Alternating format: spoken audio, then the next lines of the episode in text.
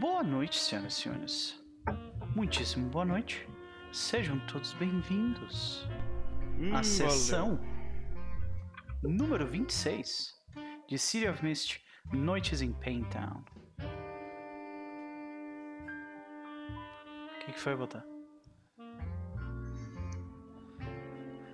Alguma coisa errada?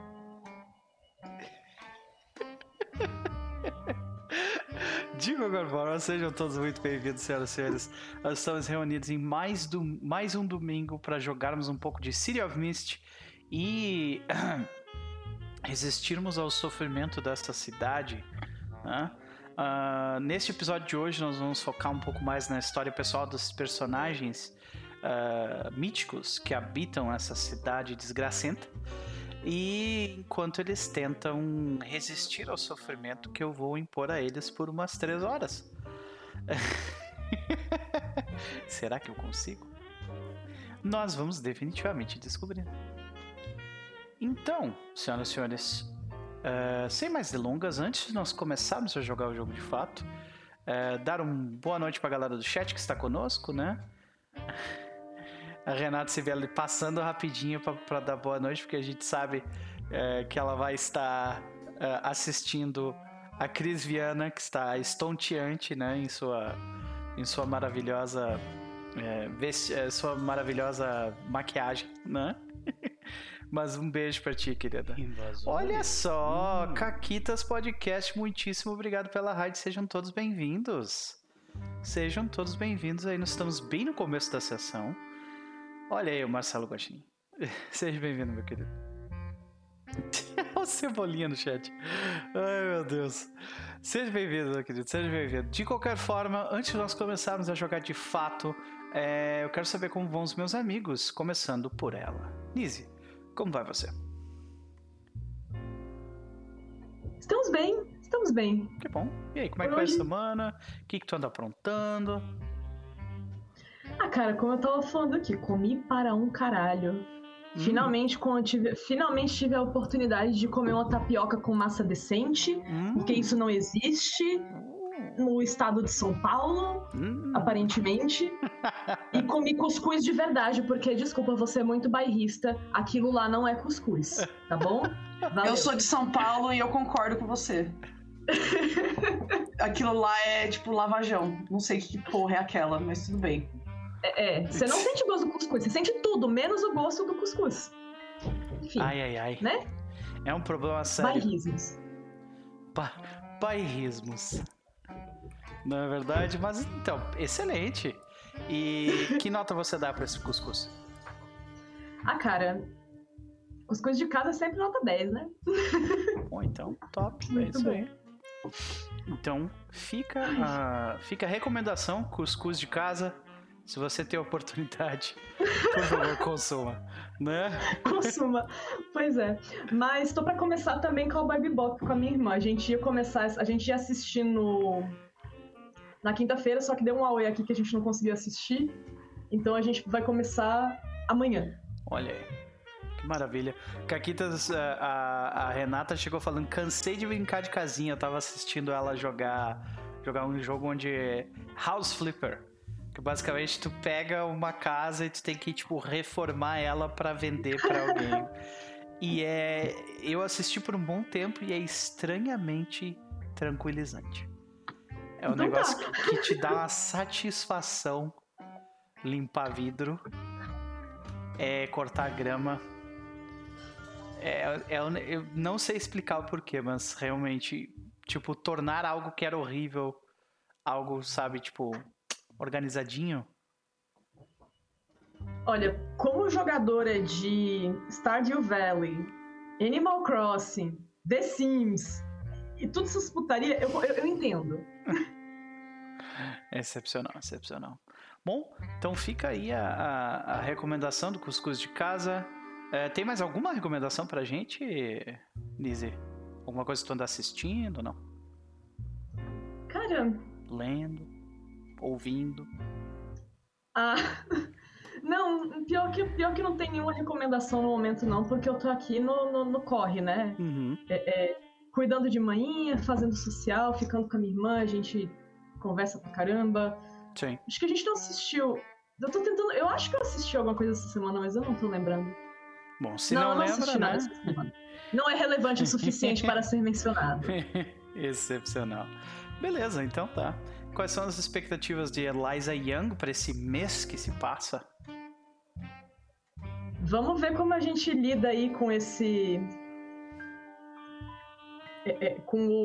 Ai, caralho. A Aftermath. Eu não sei como é que fala em português essa porra.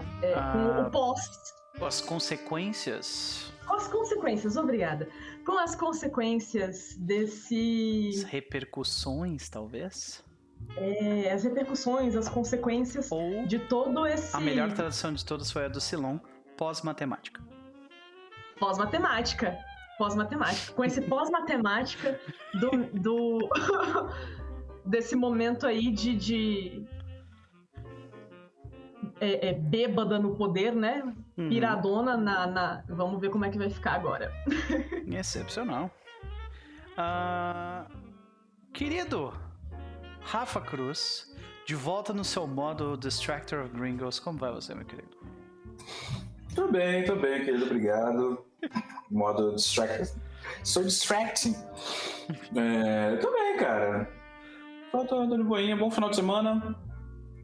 A Renata tá aqui em casa, então ela tá começando a sessão daqui a pouco ali na sala, então ela tá jogando da Joga Change lá na biblioteca. Tá bem, foi um final de semana bom. Excelente, excelente. Então tá, e aí, meu querido, o que tu anda aprontando ultimamente? Tem alguma recomendação pra nos fazer? Cara, recomendações, algumas, tipo, a primeira é comecei a assistir Cowboy Bebop. E meu Deus do céu, que coisa boa. Assim, noventismo, sabe? De anime. Anime anos 90, assim, demais, saca? Eu tô reassistindo também. E é muito engraçado. Que uma coisa que eu não me dei por conta quando eu assisti, porque eu assisti quando eu tinha, sei lá, 18 anos, tá ligado? É que do nada as pessoas pegam usos e saem estourando tudo. Assim, várias vezes. Funciona. Do nada, eu tô aqui no bar, aí brrr, quebra tudo a pessoa. Eita, pai, ó. E é isso. E é isso, é a vida. E é a vida. Então, tô assistindo Cowboy Bebop, tá muito legal. Tô nisso ainda, tipo, tô ali vendo devagar na hora do almoço, tranquilinho, tal. A segunda recomendação que hoje eu assisti, acho que alguém já recomendaram aqui no canal, com certeza já recomendaram aqui no canal, que é O Que Fazemos nas Sombras, o filme, eu não tinha visto ainda. Eu assisti o filme, eu não vi a série ainda. Eu quero ver a série. E, gente, que bobeira boa, cara. Que bobeira boa, sabe? Eu imagino o Taika tentando vender a ideia do filme, então, né? História. O que ele tá falando? Vampiros. Comédia nonsense, diálogos malucos, sabe? Tipo, que bobeirinha, sabe? Gostosa. É uma parada leve. Gostosa, exato. Gostosa. Me deu curiosidade pra ver a série, então vou atrás da série. Vamos ver, acho que vai começar a terceira temporada, ou foi confirmada a terceira temporada, ou alguma coisa assim. Acho que é recente. Então, confia. Confia isso, sabe? Então, confia. Vai, né? E a terceira, que eu acho que é a mais maluca de todas, é que eu assisti, meio que devorei nesse final de semana, um reality show de competição da Netflix chamado Baking Impossible, Cozinhando o Impossível, que são duplas, um confeiteiro, cozinheiro, enfim, profissional de gastronomia e um engenheiro. E as provas são fazer comidas envolvendo isso em comida, né, com engenharia. Então é tipo, precisamos fazer um bolo gigantesco imitando um prédio, e aí a prova para ver se o bolo aguenta é simular um terremoto, e os caras fazendo... eu não sei como explicar, mas é bom, cara. Eu fiquei tipo, que bagulho bom, sério mesmo. Da Netflix, Cozinhando o Impossível. E aí decidi, né, reality, cada semana uma dupla eliminada pra poder ganhar o prêmio, $100.000. E assim, são umas paradas que é tipo, tem que construir um prédio, tem que construir um barco de comida que flutue durante algum tempo, e eles são testados, as comidas são testadas, né? Tem que fazer o capô de um carro, enfim, provas. A galera, assim, foi embora. Acho que vale... Que doideira. Eu gosto de reality de competição de comida.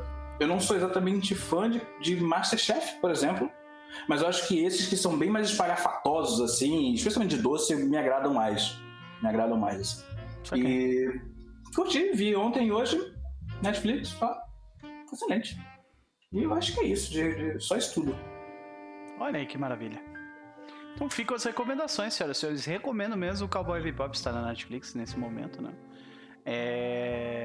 Foi um anime que me fez voltar a assistir animes aí, ó. Olha só. Provavelmente vou parar aí também, então, né?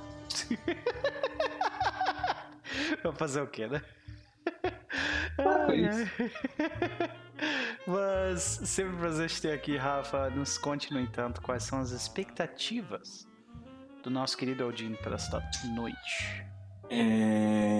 Cara, eu acho que o pós-matemática é importante, sim, do que aconteceu, mas eu acho que o Dini tá querendo resolver coisas, então eu acho que ele vai ver o que tá, se as coisas estão caminhando bem com a Eliza. Ele quer ver os movimentos do Jafar lá pra ou vai ou racha, porque o cara tá pegando território.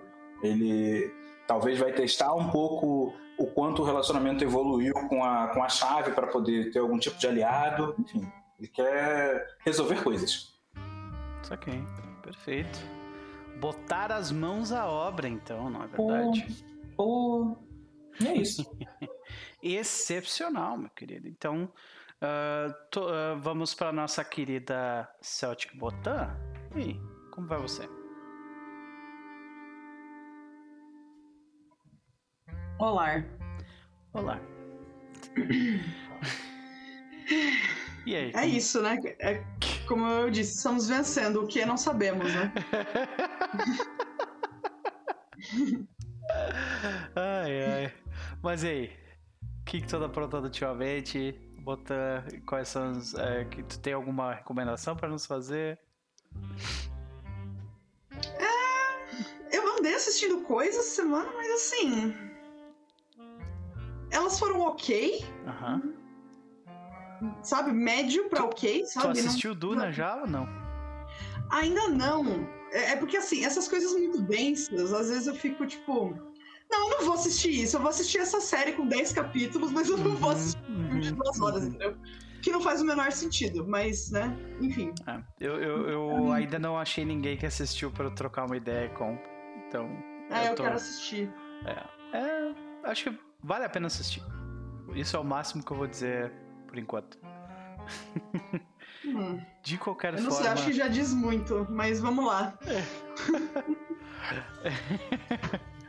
Bom, beleza. Então, nada digno de recomendação. A semana passou como... acho que é isso. Eu assisti 2 séries. Uhum. Uma é Home Before Dark, que é a segunda season, né? Ok. Que saiu ao mesmo tempo, ano passado, que Tales from the Loop. E todo mundo ficou, meu Deus! Todo mundo, sei lá, 3 pessoas na minha timeline. Home Before Dark, não sei o quê. E eu sou assim, Tales from the Loop muito melhor do que Home Before Dark, mas tudo bem? Ok. Tudo bem, né? Eu não passei do primeiro episódio de Tales from the Loop. Então, é porque tem criança no primeiro episódio. Você tem que ver o resto da série pra entender a série. Então... Eu achei tão distante de Tales from the Loop que aquilo meio que me sabe? Todo mundo que não gostou tava com uma expectativa muito bizarra de Tales from the Loop, cara. Tipo, como assim? Lembro... O nome da série é Tales from the Loop.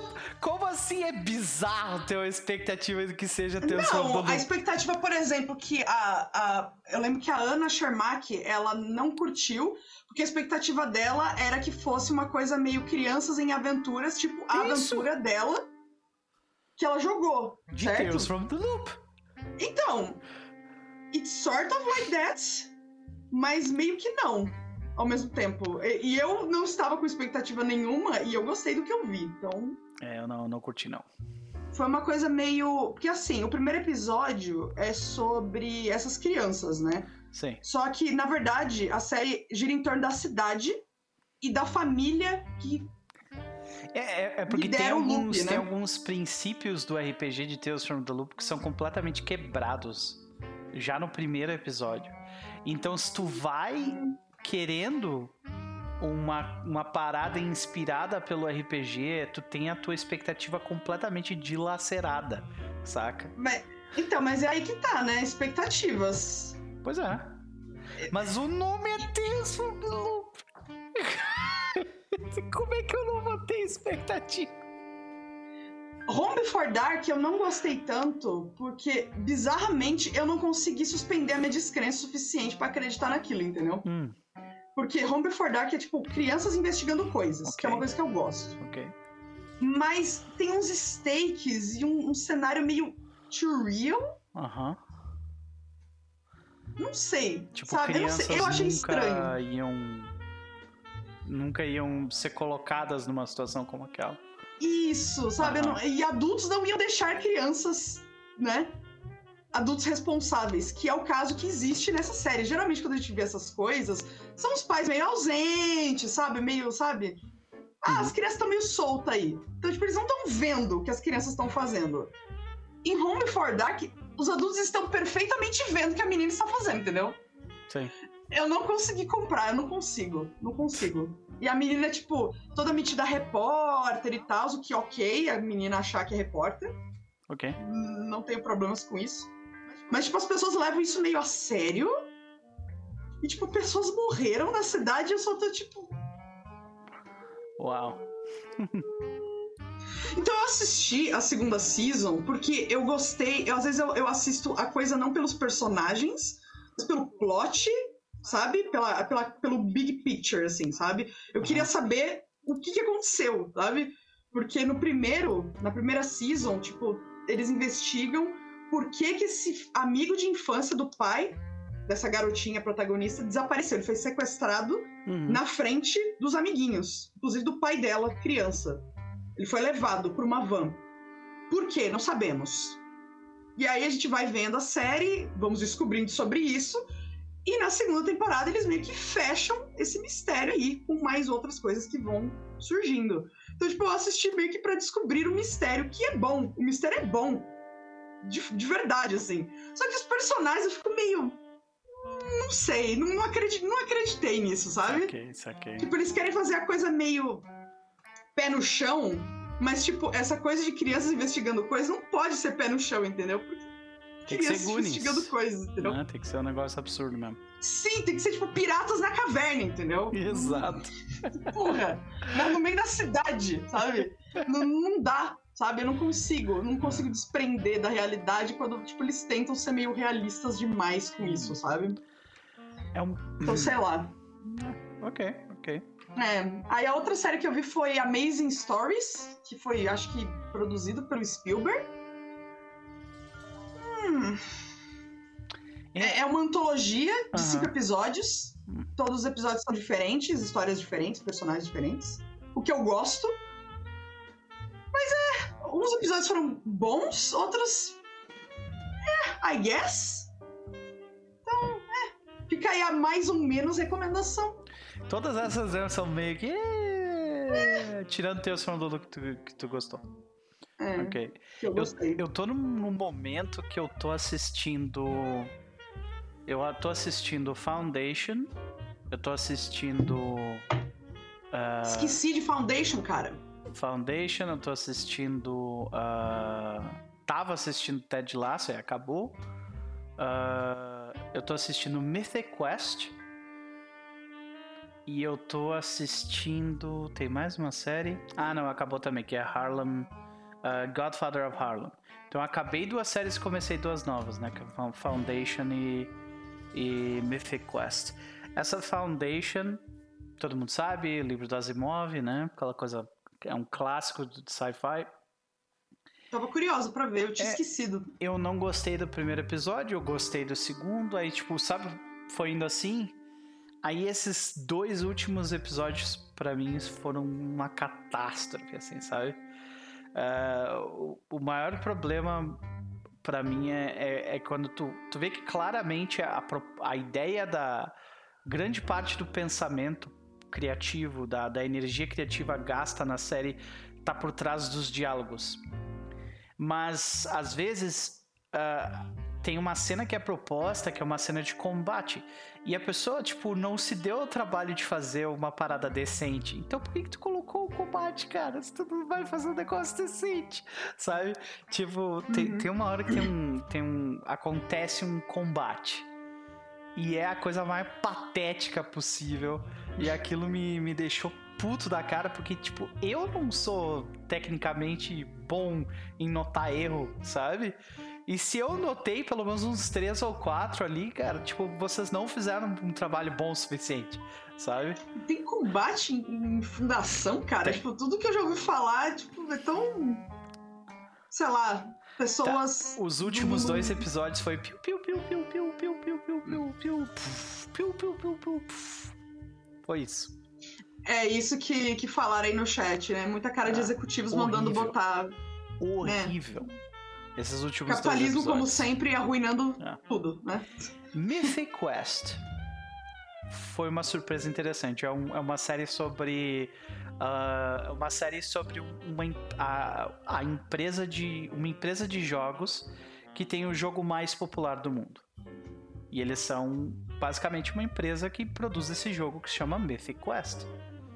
E aí os personagens são, tipo, o diretor criativo, o cara da contabilidade, o cara do RH, sabe? E é pra ser uma comédia. E é uma comédia. Apesar de ter alguns momentos que são um pouco mais emotivos e tal, eu diria que a série ela oscila assim em qualidade. Tem alguns episódios que não são muito bons na primeira temporada, mas o episódio 5 vale sozinho. Tu não precisa ver mais nada, só assiste o episódio 5, se vocês quiserem ver tipo uma parada bem feita mesmo. Eu não sei... Nem tinha ouvido falar dessa série. Eu tô vendo aqui o cartaz, tipo, I don't know her, sabe? É porque a Apple TV, eles não fazem propaganda de nada direito. Tem um monte de série boa da Apple TV. Boa mesmo, sabe? Muito boa. Só que ninguém ouve falar, né? Aí, beleza. E esse episódio 5 é maravilhoso porque conta a história de um casal, de 2 pessoas que se conheceram através de videogames. Tipo, no início dos anos 90, criaram videogames juntos, meio que viraram um casal e criaram essa empresa juntos, e o videogame cresceu, e o que acontece com o relacionamento e com a vida deles conforme vai passando o tempo. Esse é o episódio 5 e é uma crítica fodida a capitalismo, a indústria de videogames, a forma como a gente se relaciona. Os diálogos e as atuações são magistrais para um episódio que tem tipo 20 minutos. O resto da primeira temporada não chega nem perto desse episódio, mas esse episódio vale muito a pena, sabe? Cara, é muito foda isso. Tipo, em Amazing Stories, a série, teve muito disso também, de tipo, os atores não eram um problema, a atuação era boa. O problema era o roteiro, entendeu? Sim. O roteiro era fraco e ruim. Então, tipo, eu fico assim... Por que vocês fazem isso, bicho? Desperdício de recursos e atores, sabe? O Silão perguntou, é um documentário da Blizzard, né? Não necessariamente, mas eles atiram pra todos os lados da indústria, assim, saca? Tem um episódio que é sobre... que o escritório recebe a visita de um colégio só de meninas. E daí aí eles tentam chamar mulheres que trabalham no estúdio, e eles conseguem achar só 4 e todas odeiam o trabalho delas. E é muito engraçado. Tem muita coisa boa na série, mas também tem as coisas ruins, assim. Então ele é um 7, assim, de 10, sabe? Engraçado o suficiente. Mas esse episódio 5 da primeira temporada vale, tipo, a pena sozinho, assim. É muito bom mesmo. Então é isso, gente. Todos os mundos... É mais ou menos recomendação da semana. É, né? Ok. E eu queria fazer um parênteses, Nise, tem um cachorrinho minúsculo atrás de você, é isso? Oh, meu Deus. Sim, é um filhotinho. Ele é minúsculo. Ali, ó. Aquele pontinho preto ali, ela. Ai, que coisa linda. Ela tava no meu colo até agora, mas ela resolveu pular. Meteu a cara no chão. Ai, ai, ai. É, preciso fazer o parênteses do animalzinho, né? Fica olha o gato, olha o cachorro! Ah! Da minha irmã. Botar expectativas de Rhea, não? Bom, o que tem na vida da Rhea, né? Trabalho, né? Vamos lidar com o fato de que eu faltei o trabalho, ou será que não, né? Fica aí a pergunta. E com... os dates aí, não sei se rolaram mais, provavelmente sim, com a Susan. Então vamos ver, né? Eu acho. Descobriremos. Perfeito, perfeito. Todo mundo introduzido. Vamos começar então com os nossos disclaimers. Senhoras e senhores. Primeiramente, esse jogo City of Mist, Noites em Payne Town é um jogo sobre sofrimento. É um jogo que lida com diversos assuntos relacionados ao sofrimento humano, né? Então, nós vamos, especialmente esse terceiro e último arco que a gente vai jogar, ele é um arco que lida muito com sofrimentos emocionais, sofrimentos psicológicos, né? Então, se isso é algo que de alguma forma é gatilho para alguém de vocês que está assistindo nesse momento, eu recomendo que vocês assistam com cautela, e eu vou, da melhor forma possível, eu vou tentar avisar vocês antes de uma cena especialmente complicada em relação a isso, né? No mais, senhoras e senhores, vamos para o nosso recap. E esse recap, ele vai... Vamos fazer tipo um resumão dos acontecimentos desde o início da campanha.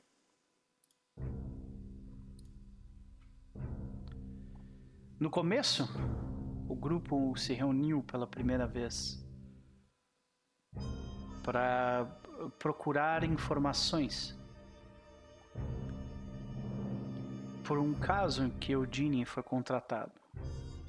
Eudine foi chamado pelo dono de um pub de jazz no centro da cidade para lidar com um assassinato que acontecera dentro do seu bar.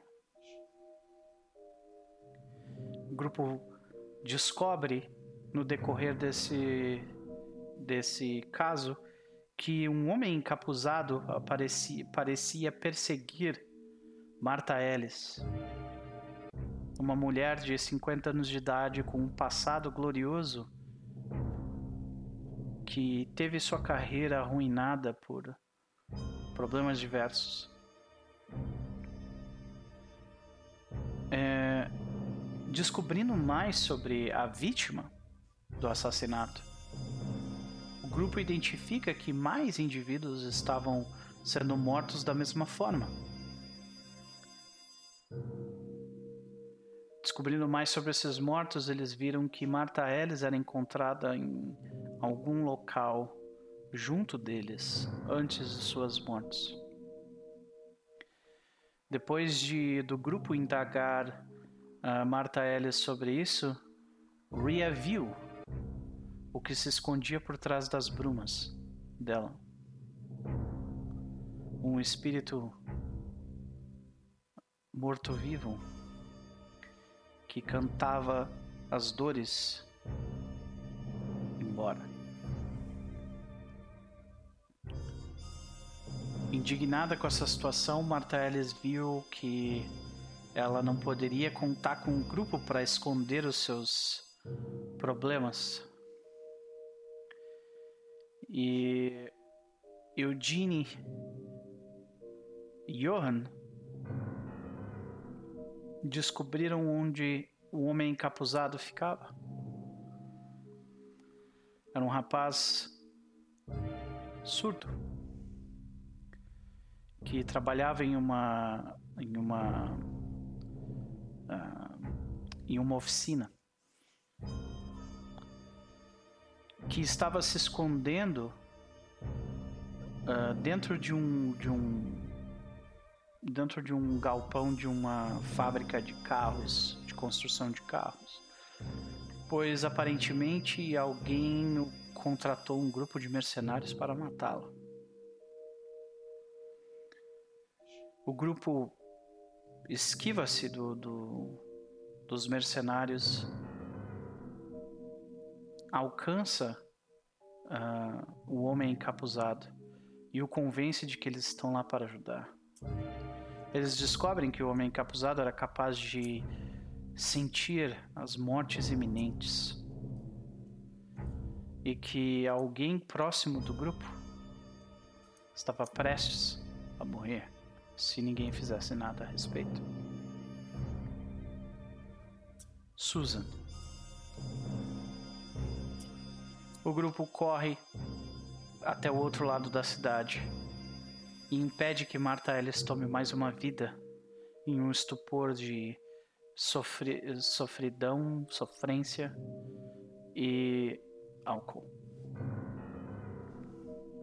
Ela foge com a promessa de que seria um problema mais uma vez no futuro.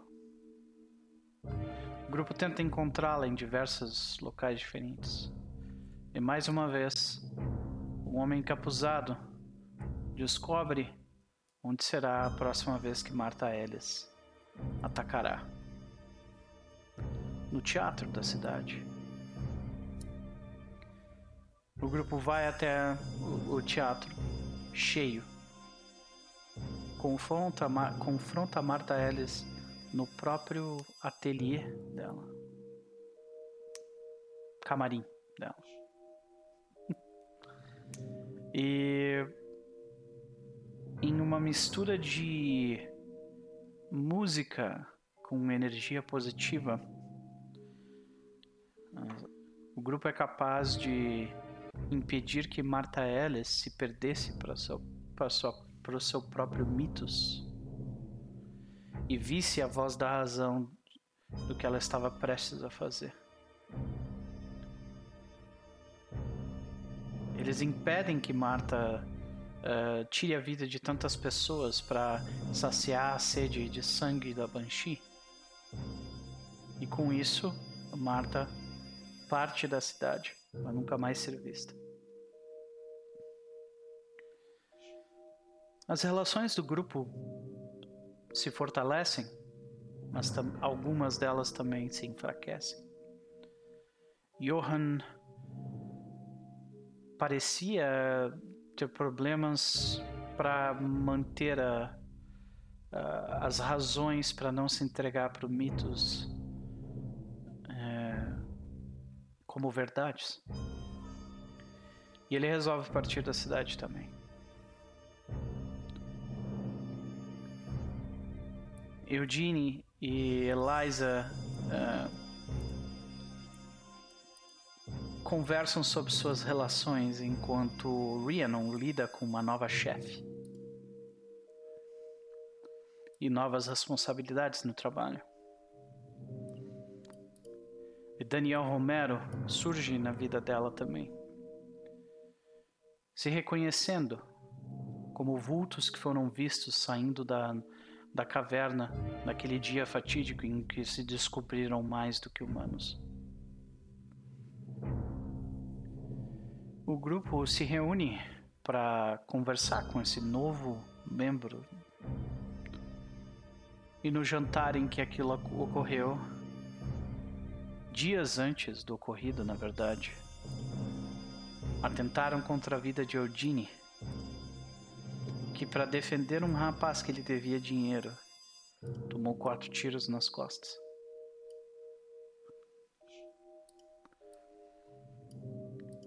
No hospital, ele recebe a visita de Caquitas, que tenta lhe trazer, mais uma vez, para o lado de cooperação, de confiança. Voltando ao restaurante, todos juntos. Um novo grupo se forma diante de uma nova crise. Um acidente acontece em frente ao grupo. Um carro esporte capota. David Nguyen, um magnata da cidade, acaba de morrer na frente de todos. Mas quando todos pensavam que a morte tinha sido causada pelo acidente de carro em si, o grupo sabia que ele fora assassinado pelo veneno contido no batom que ainda estava em seus lábios. Depois de coletar informações no local, no carro, o grupo nota que estava sendo observado por dois indivíduos. Uma moça loira com uma roupa meio punk e um rapaz de sobretudo.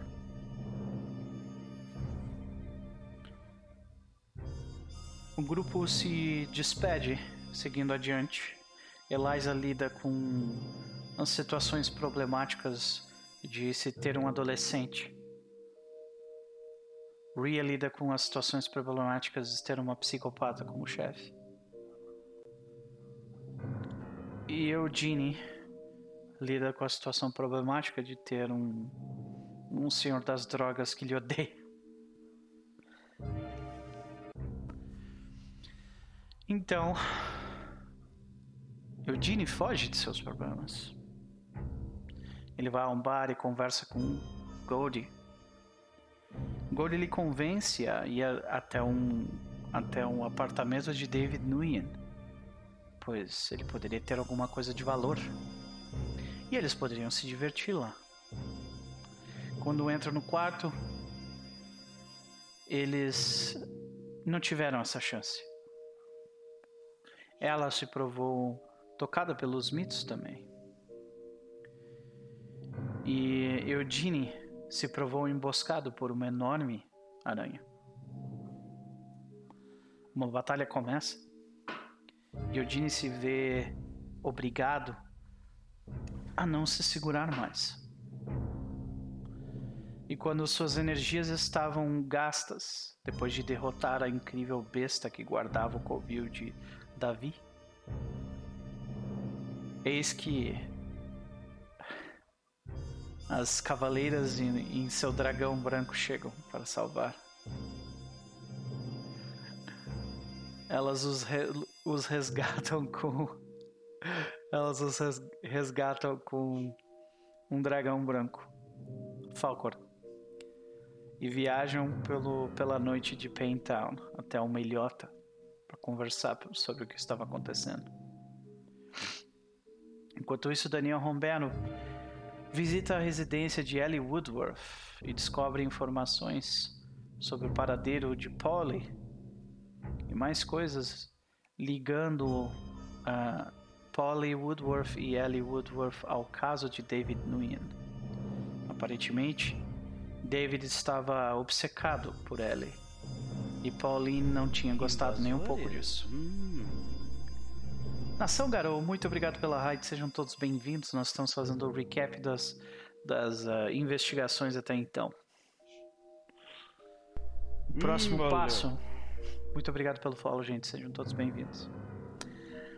O próximo passo, então, Daniel faz alguns telefonemas e descobre que uma pessoa havia cruzado o caminho de David e estes envolvidos.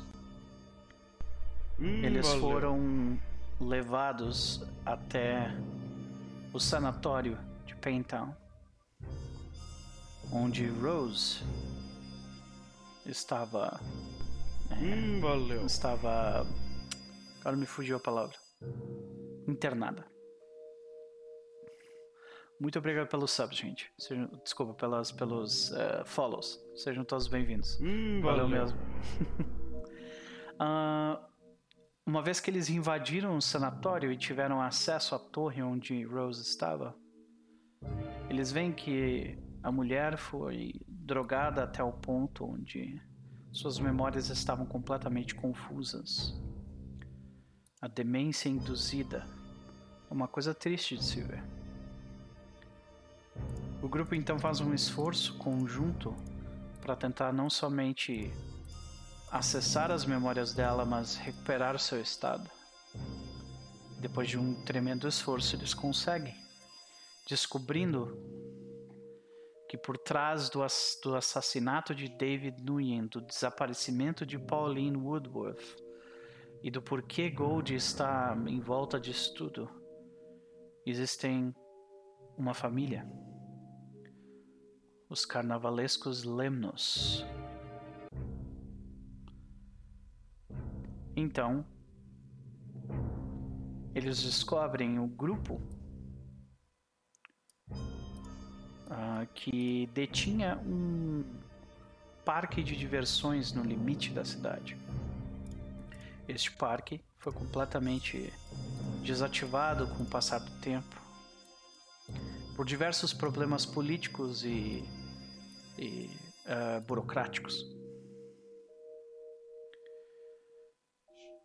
De qualquer forma, o grupo resolve investigar mais, mas antes disso, um contra-ataque e um convite.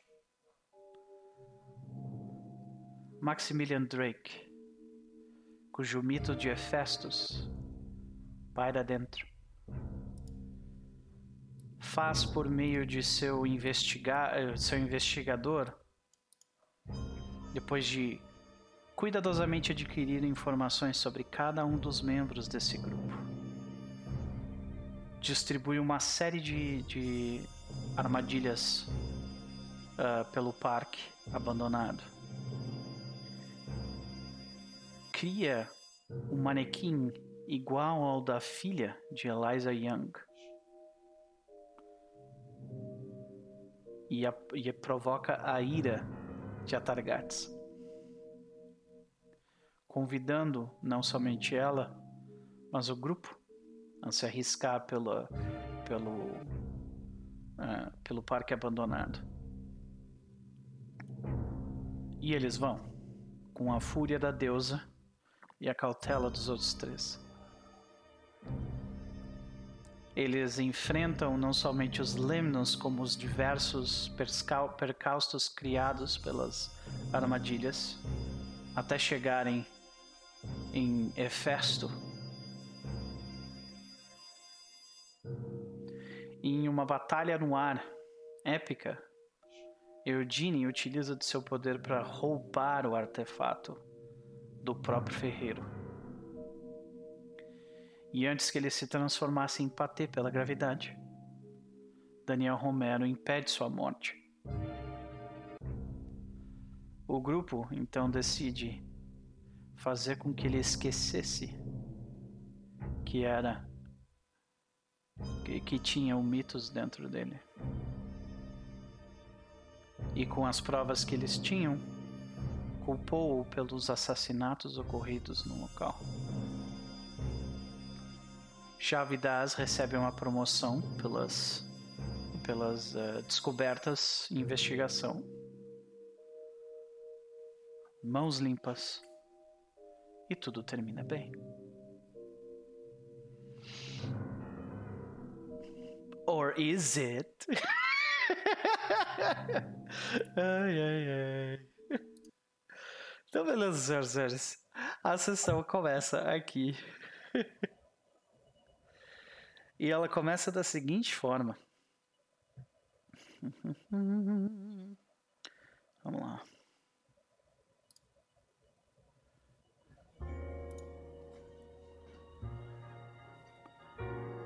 Há um tipo secreto de ódio soprando pelas ruas hoje em dia.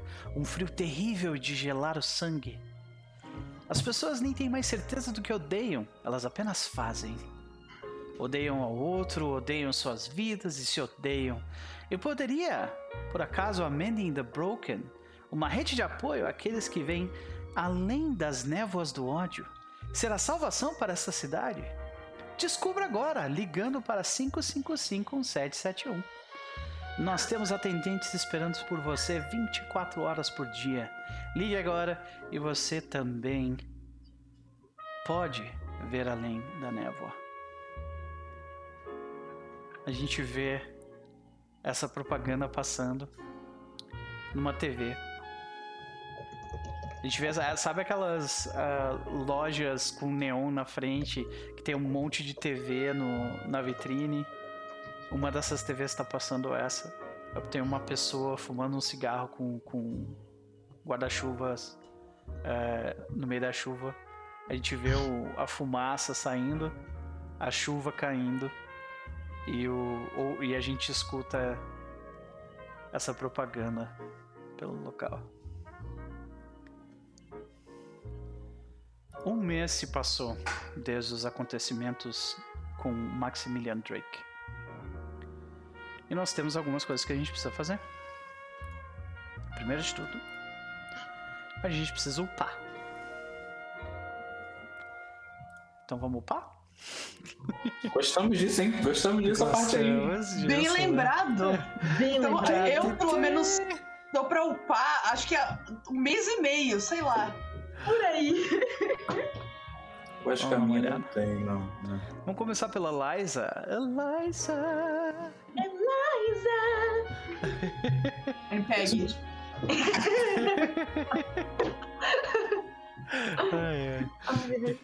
Então, pelo jeito nós temos que upar o seu relacionamento. Tira o negócio de pausar o jogo, que eu não consigo abrir a ficha. Pronto, tá na mão. Opa. Pronto, agora foi. Aqui ele ainda não foi, peraí. Teoricamente é pra ter ido. Pra mim, tu não tá nem conectada no... What the fuck? Deixa eu atualizar essa porra no aqui. Foundry, Agora tá aparecendo aqui. Agora não tá mais o... Vai entender. Eu tenho que upar... Caceta? Tu tem que upar o teu Defining Relationship uma vez... Farol das Docas uma vez e a coroa de Atargatis duas vezes. Será que é duas vezes? Eu acho que é só uma, porque uma só. Ele não marcou attention, ele tem aquele problema de marcar o attention mais de uma vez. Eu acho que é só uma. Eu tiro uma aqui, não tem problema. Tá. Pronto. Então, vamos lá. No Defining Relationships, se tu clicar no mais, vai aparecer algumas opções pra ti, né? Ok... Improvements? Isso, no Improvements. Ok. Dá uma... Conta pra gente aí o que tu tem de opções. Aparece o Forever. Então, dá uma olhada o que isso faz.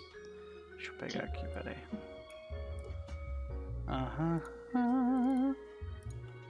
City of Mist. Aqui. Eu abriria o livro aqui, mas eu tô sem ele. Não, pode deixar aqui. Tá na mão aqui. Só tô tentando achar onde é que tá os... Aqui, Routine, Defining Relationship. Aqui. Aí nós temos Theme Improvements. Forever. Forever faz o seguinte. Quando você tiver downtime, você pode escolher dar a este tema atenção. When you have downtime and you... então, quando você tiver um downtime e escolher dar atenção para esse tema, você pode escolher remover um crack do tema ao invés de receber uma atenção. Então ele te dá mais versatilidade, né? Tipo, beleza, eu quero prestar mais atenção no meu relacionamento com a Luna. Então ao invés de ganhar um pontinho de attention, tu pode remover um pontinho de crack. Ok. Tá.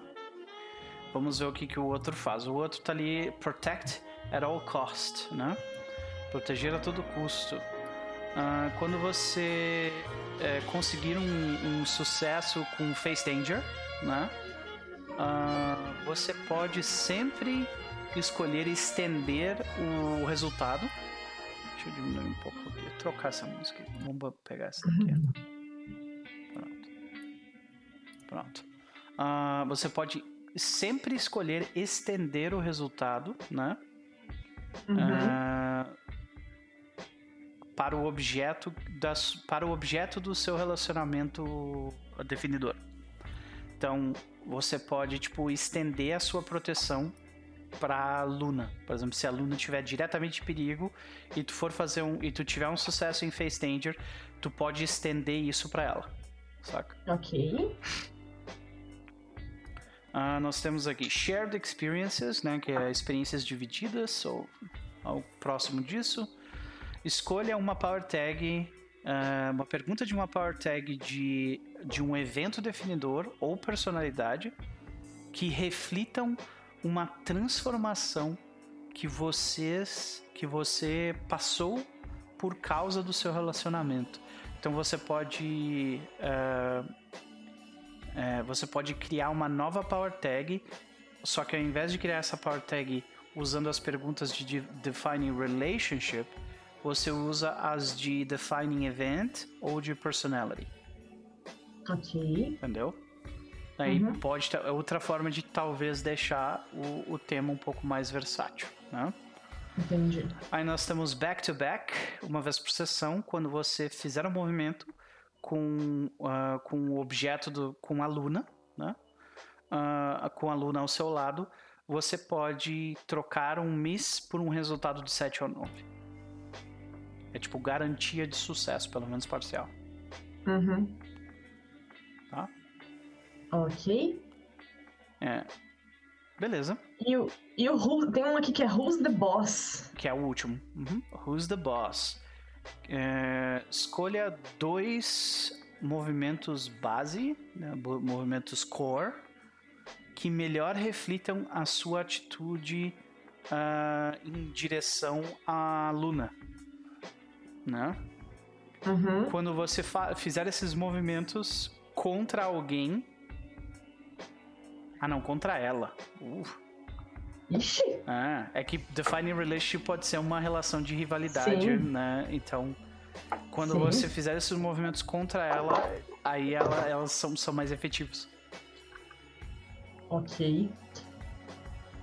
Eu acho que eu vou de Shared Experiences. Eu acho que é bem interessante também. Dá uma olhada depois ali... não, se bem que tu não tá com... Eu não estou com o livro. Eu vou fazer o seguinte... Se eu for baixar agora, minha internet vai dizer adeus. Eu vou mandar mandar fotos no Telegram, então, das perguntas. Beleza. Pode ser? Pode sim. São perguntas do Defining Events. Eu posso mandar aqui no enquanto você vai se... Beleza, que daí eu continuo aqui. Manda lá no Telegram pra ela dar uma olhada depois das perguntas. Beleza. A gente já viu desse, agora vamos olhar o do Farol das Docas. Farol das Docas é rotina. Rotina. Vamos lá. Então, no routine, o que a gente vai fazer? A primeira opção que é... que é tipo... dormida acidental? É tipo isso? Incidental shut eye. Né? Quando você fizer um downtime, se você não escolheu recuperar todos os seus suas tags queimadas, você mesmo assim recupera uma tag queimada. Então, mesmo que você não escolha recuperar tags, você recupera uma tag, entendeu? Tudo em um dia de trabalho. Eu vou botar aqui pra galera conseguir acompanhar o que eu tô fazendo também. Tudo em um dia de trabalho. Uma vez por cena. Se você estiver no meio da sua rotina, ou seja, no meio do trabalho no Farol das Docas, você pode fazer um movimento base, ou seja, um face danger, todos os movimentos, um movimento básico, né? Então pode ser qualquer um daqueles de investigar, de convince, né? Um monte de coisa assim, como parte da sua rotina. E você pode escolher que esse movimento seja dinamite, ou seja, se você tirar 12 ou mais, vai ter um efeito super fodão. Uhum. Boa memória. Toda sessão você pode escolher pegar até 3 pistas em uma localidade ou pessoa com o domínio dentro do domínio da sua rotina. Então, se for tipo assim, alguém que é envolvido com bares, ou alguém que visita o teu bar, ou coisas do tipo, saca? Se tu conseguir fazer uma conexão com a tua profissão de alguma forma, tu consegue 3 pistas, até 3 pistas por sessão dessa pessoa ou desse local. Então é potencialmente bem bom. Tá? Aí nós temos... Por que eu faço isso? Escolha uma resposta a uma pergunta de tag de poder, né? De um tema de treinamento, missão ou relacionamento definidor que reflita com o seu background, né? A sua dedicação ou as pessoas envolvidas no seu dia a dia. Então basicamente tu vai adicionar uma power tag, né?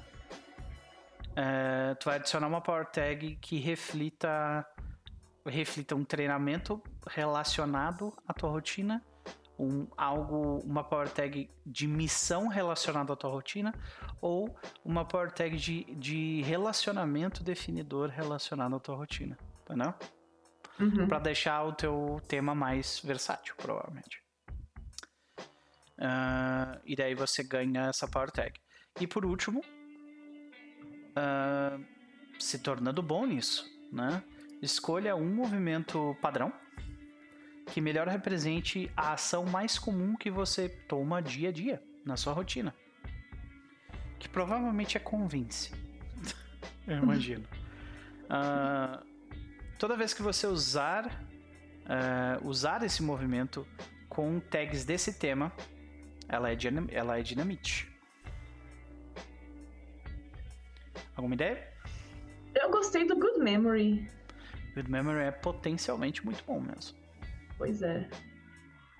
Eu vou colocar aqui Good Memory. Perfeito. E agora nós temos que escolher um da coroa de Atargatis, expressão. Expression.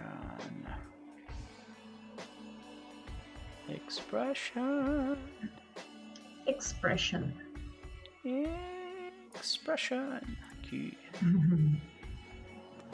Então, beleza. Nós temos... Tu já pegou alguma coisa dessa? Já, tu tem On Fire, já. Eu tenho On Fire. Então, não vou ler On Fire, mas tu tem Ruptured Rift.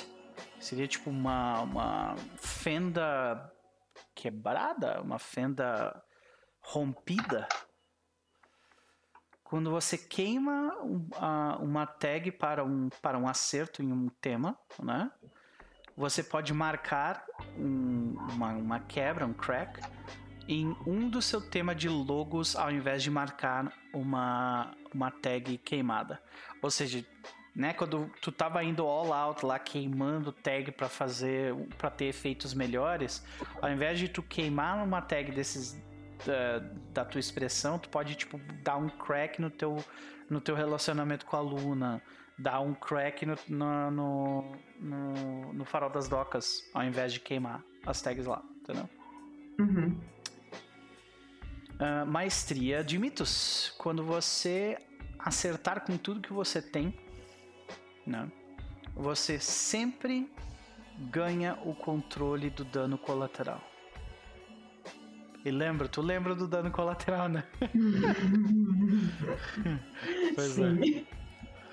Então você você consegue controlar as ondas agora, né? Aí nós temos contendo o excesso, né? Quando você fizer um movimento de parar de se segurar com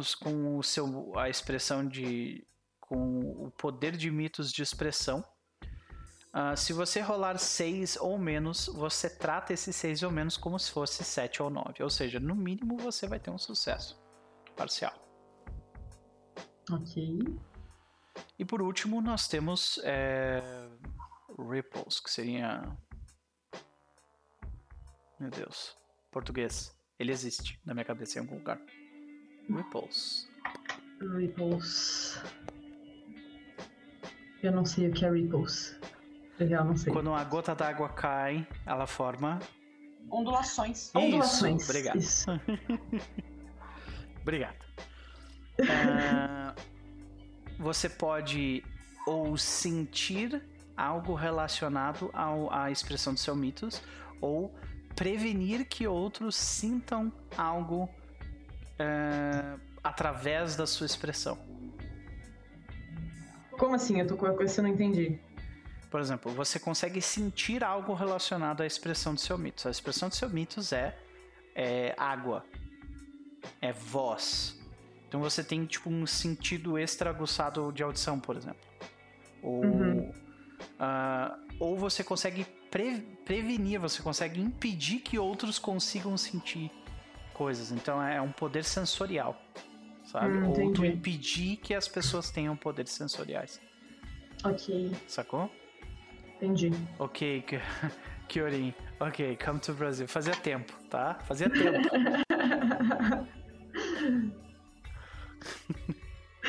Fazia tempo mesmo. É. Então é mais ou menos essa ideia. Como que isso se expressa? Você escolhe uma power tag de divinação ou de subversão. Vai tornar o teu tema de expressão um pouco mais versátil. Uhum. Ok? Então, okay. Tem alguma ideia? Eu gosto tanto do Ruptured Rift, quanto do Mythos Mastery, quanto do Ripples, então isso é um problema. Eu não gosto quando eu gosto de mais de uma coisa. Tu não precisa decidir agora, tá? Só anota aí em algum lugar e a gente se define no momento que tu sentir melhor pra fazer isso, ok? Beleza. Eu vou printar as power tags do Divination e do Subversão lá no grupo, que aí também se for pensar no do Ripples, né? Quais seriam as opções, sim. Então? Obrigada. Agradeço muito, Rafa. Eu vou pra Botan, então. Tá? Botan! Vamos lá. Oi. Eu já tava aqui, na verdade, lendo. Enquanto você tava aí com a Anisa, eu já tava lendo as perguntas de poder, né? Pra uma das opções aqui, enfim. Eu já tava meio que dando uma lida. Tranquilo. Mas pelo que eu entendi, então, tu tem que upar a tua rotina, né? Isso. Tu tem que upar 2 vezes a tua adaptação. Então, mas não se aplicaria que nem a Nise, por exemplo? Eu acho que eu sim só também. Upar uma? É. Vou diminuir um aqui. Pronto. Resolvido. E é uma em cada, então, né? É isso. Eu tava lendo as perguntas tipo de treinamento, missão, acho que relacionamento definidor pra rotina, eu tava lendo. Por isso que eu comecei a meio que dar risada aqui agora de pouco, porque uma das perguntas era qual aplicação tipo fora do comum o seu treinamento tipo pode ser usado, né? E uma das opções era lavagem de dinheiro. Pô, encaixar isso muito acontece bem. Muito, cara. Sim. Em hotel. Nossa senhora. Ó, Eugene, o endgame é nosso. Nós estamos juntos fácil. Tá, escolhe esse. Tá muito tentado com a lavagem de dinheiro. Vai ser inútil. Dia a dia. Então tu pegou Why I Do This. É isso? Isso. Tá, entendi. Daí tu tá ali olhando as perguntas. Tu ainda vai se decidir quantas perguntas. Eu vou ler então a tua outra, que é a de Adaptation. Adaptação. Tá lá no primeiro. Aqui. Vamos lá. Em Adaptation, tu já tem algum upgrade em Adaptation? Não. Olha, primeiro upgrade. Então nós temos ali Game Changer, né? Quando você faz um teste de Change the Game com uma Power Tag de adaptação, que você faz praticamente sempre, ela é Dynamite. Aí nós temos o Tap into the Source, que eu acho que o Eugene já tem, né? Basicamente, uma vez por sessão, você recebe 2 de juice de graça para você tipo mudar ou tornar alguma coisa que tu já tá fazendo mais forte. Então você pode criar uma story tag mais forte com esses 2 de juice. Você pode conseguir muito mais efeito no que você vai tentar fazer, né? Certo. I have just the thing, né? Quando eu tenho a coisa que é necessária, né? Quando você gasta uma pista para fazer uma pergunta para mim ou outro personagem, como por exemplo, o que seria mais útil para mim nessa situação? A resposta deles é normalmente se... nossa, they answer as usual. Eles respondem normalmente. Mas se você, então, tiver qualquer pista sobrando, né, nessa quantidade de pistas, você pode converter essas pistas. Por exemplo, tu fez um... Agora eu entendi. Tu fez um teste de investigate e tu tem 4 juice, tá? Tu gerou 4 pistas. Mas tu fez uma pergunta e aquilo foi o suficiente já pra ti. Sobrou 3 pistas. Normalmente essas 3 pistas tu ia anotar ali, mas a gente acaba não usando. Já aconteceu várias vezes, né?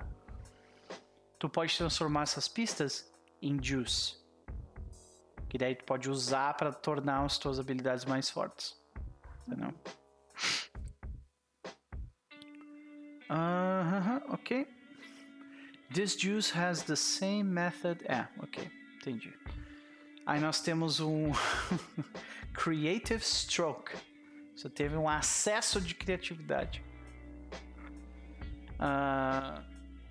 Quando você usar uma tag desse tema de um jeito criativo, que você faz o tempo inteiro, escolha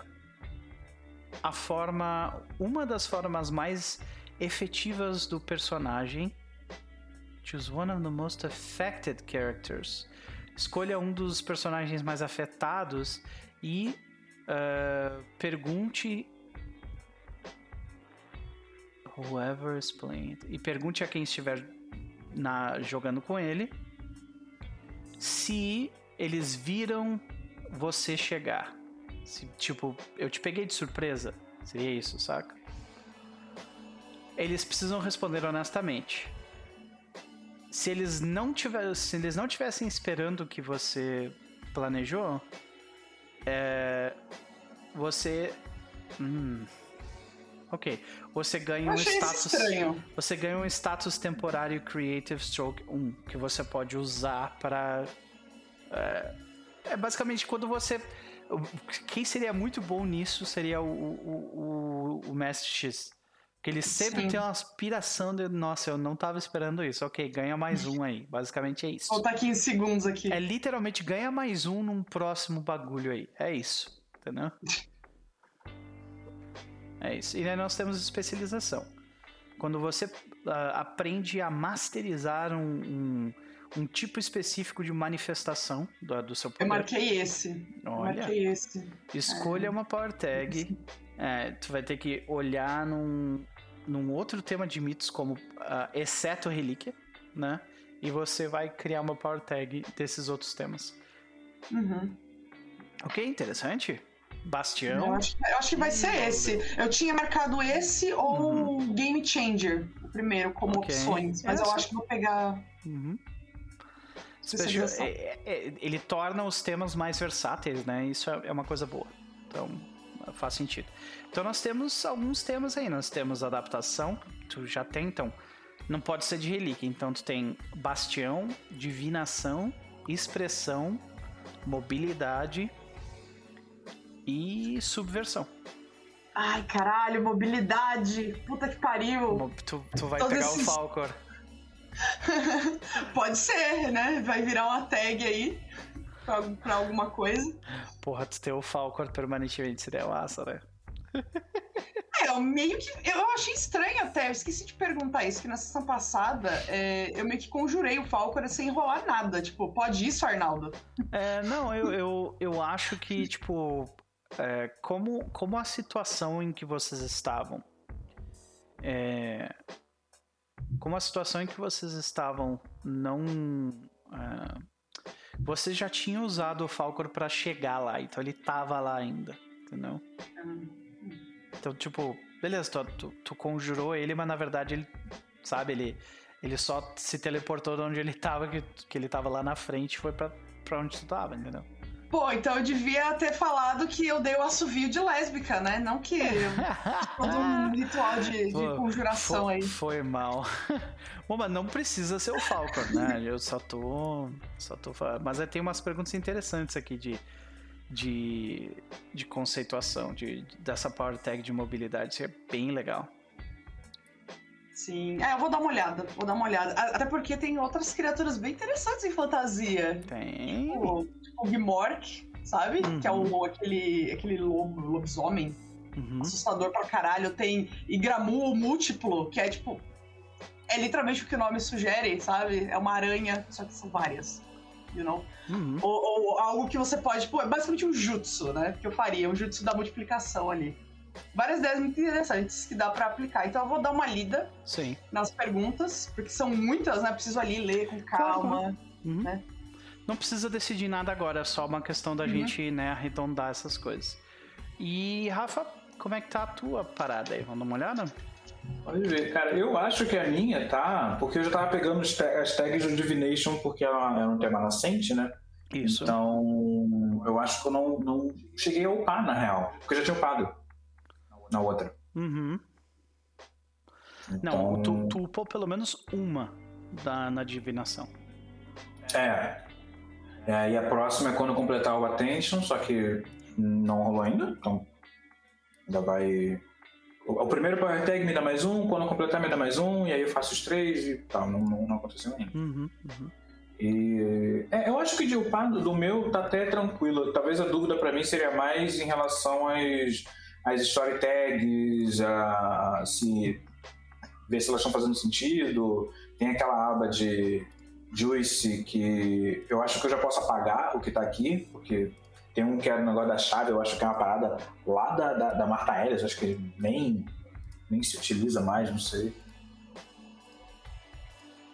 Isso aqui, hein? Tá falando que é do dívida com a agiota, não, qual deles? Então, tem esse do Story Tag lá embaixo, que é esse do dívida do agiota, que no caso não é a minha dívida, né, mas é quem tem dívida comigo, que é o tal do Johnny lá, do tiroteio, da execução, né, tiroteio da execução. Tem essa atualização, tem essa relação com a chave, que eu não sei se ela se resolveu, se o status muda, se ela permanece desse jeito, não sei. E na outra aba, na aba de... Joyce, Help. Não, essa parada com a chave acho que se resolveu sim, porque tipo, vocês tipo o encerrar... Entregou o caso pra ela, né? Então... Entregou o caso pra ela, confiou nela e ela tipo, a minha pergunta é, que isso não ficou resolvido na última sessão, né? Tu vendeu as informações que ela pediu? Vendeu não, né? Tu deu as informações que ela pediu pra conseguir fazer umas prisões lá em volta do bairro? Ou não? As informações da galera do vilão do Eugênio, né? Isso. Sim. Então, pode tirar aquilo ali. Não pode tirar. Vou deletar aqui. E eu acho que na outra aba de Juicy Help Hurt, que eu tenho dois juices aqui que eu acho que eu só não usei na hora, eu acho que eles já se perderam. Mas só pra garantir que eles se perderam mesmo. Ah, agora o Help e o Hurt estão aqui, cara, olha aí. Eles tinham 10 mudaram, não tava ali não. Pois é. É bom saber, porque, né, porque antes ficava bem difícil. Essa é uma parada que a gente não tá fazendo, né, que é usar o Help e o Hurt ao invés de... A gente tá fazendo teste de change the game pra fazer coisa. Pois é. Mas é isso, né? As pistas do cambista e do Jafar, tu pode tirar também. E é isso aí. Beleza, eu acho que eu tô com um ponto de evolução. Seja lá quando que ela vai. Quer dizer, o meu ponto de evolução, eu consigo gastar esse um pontinho? Sim, tu tá com... Lembra porque tu substituiu... Tu substituiu um dos teus temas? Pois é, aí eu acho que quando eu juntar 5 eu consigo fazer um tema novo. Só que eu tô com 1 por algum motivo. Provavelmente porque o meu tema anterior tinha muito ponto, sei lá, ou alguma coisa assim. Sim. Que eu troquei um que tava bem cheio, na real. Eu quero ver se eu consigo gastar esse 1 ponto. Se eu conseguir gastar esse 1 ponto... Consegue, é só clicar ali no Moment of Evolution. Um pontinho? Ih, rapaz, não consigo pegar esse Deixa eu procurar uma coisa aqui. Será que eu gasto com um ponto só? Porque se eu conseguir utilizar... se eu conseguir gastar esse um ponto para poder pegar um tema extra, eu vou atrás de pegar o tema extra. Eu vou pegar o Ride. Eu não me lembro quanto que gasta.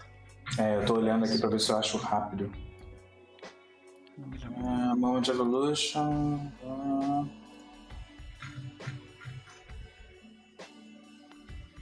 Isso é o que acontece, senhoras e senhores, quando você joga uma campanha de qualquer PBTA por muito tempo. As fichas começam a se tornar uns negócios assim, tipo... Meio doido, meio doido. Fica difícil. Mas eu acho que no caso desse, especificamente, como ele tem muita coisa, seria mais uma falta de, talvez, informação sumarizada em algum lugar, talvez. Também. Acho que... Eu vou olhar aqui, eu vou dar uma pesquisada, vou dar uma olhada aqui. Se eu puder gastar esse um ponto com esse tema extra, eu já até sei o que eu vou fazer. Eu vou pegar Ride e provavelmente vai ser um tapete. Eu não quero nem saber. Então... Eugene, o endgame é nosso! Nossa, muito! É muito! Então tá, muito. Gente, outra coisa que eu tenho que... Duas coisas que eu tenho que me policiar mais a fazer, né, para esse terceiro arco é... Como a gente não lembra dos helps e hurts que a gente tem entre a gente, então nós não vamos ter como voltar a fazer change the game com help e hurt, porque a gente já perdeu essas informações. Vamos continuar fazendo change the game quando a gente for ajudar os outros da mesma forma que a gente vem fazendo. Mas uma coisa que eu tenho que lembrar, e eu preciso da ajuda de vocês nisso, é de fazer o movimento de fim de sessão. Porque senão a gente nunca recupera os negócios do tema do grupo. Tá?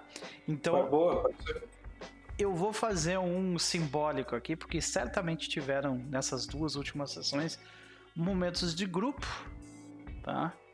Onde a gente teve essa situação. Então eu vou clicar aqui no Session End, só para mostrar aqui, tá? Então, quando a gente termina uma sessão e os créditos estão rolando, né, cada jogador pode responder uma ou mais das seguintes perguntas, né? As perguntas são como o grupo cresceu nessas últimas sessões. Isso aconteceu de fato? Alguém quer responder essa pergunta? A resposta é sim. Agora, qual vai ser a resposta bonita que são elas? Eu acho que a gente pode usar o que a gente estava utilizando meio que fora da narrativa já como um resumo, que meio que virou uma família, né? Então... Ok. Isso aconteceu de fato, mas vocês também sabem muito mais sobre... vocês mesmos e sobre os outros, né? Também a partir desses últimos momentos. Nessa segunda temporada a gente viu o Eugene, tipo, parando de se segurar, e a gente viu a Eliza parando de se segurar. E as consequências disso, né?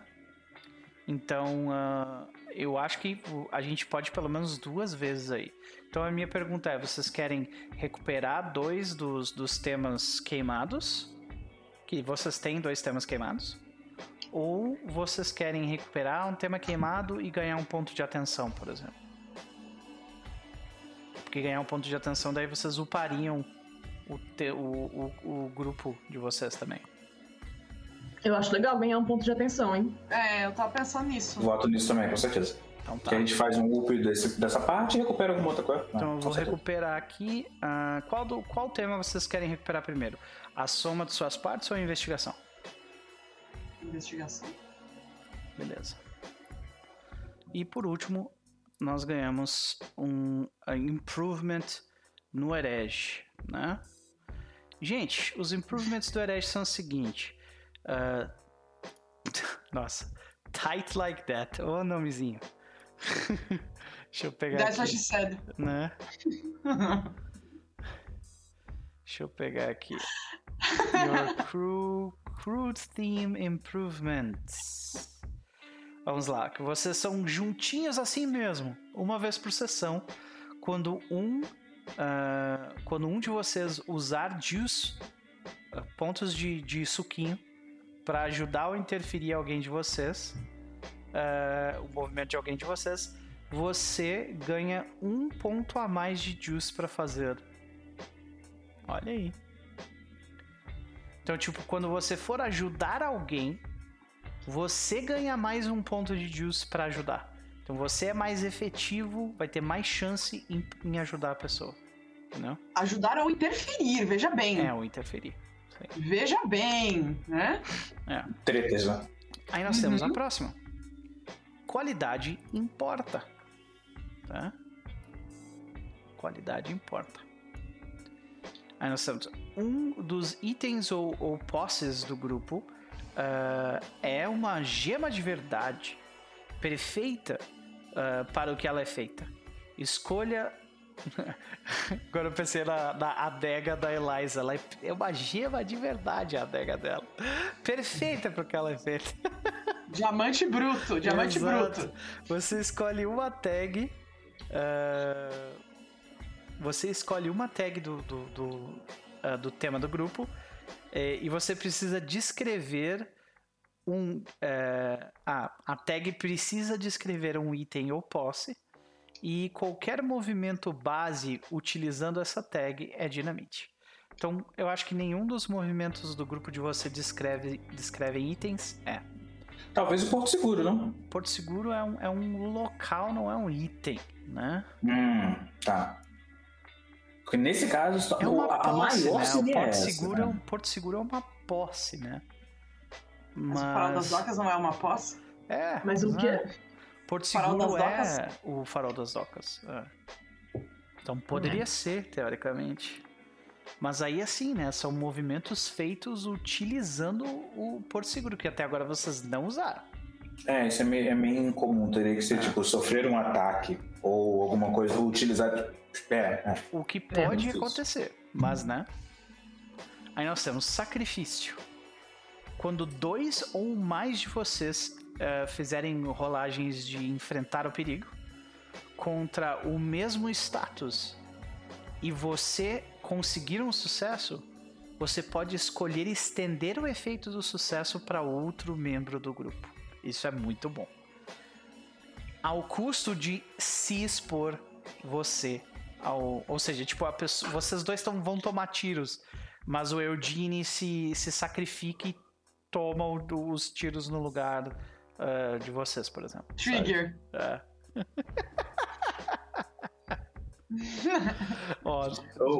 Num 10 ou mais, eles não tomam nenhum status e você toma o status reduzido.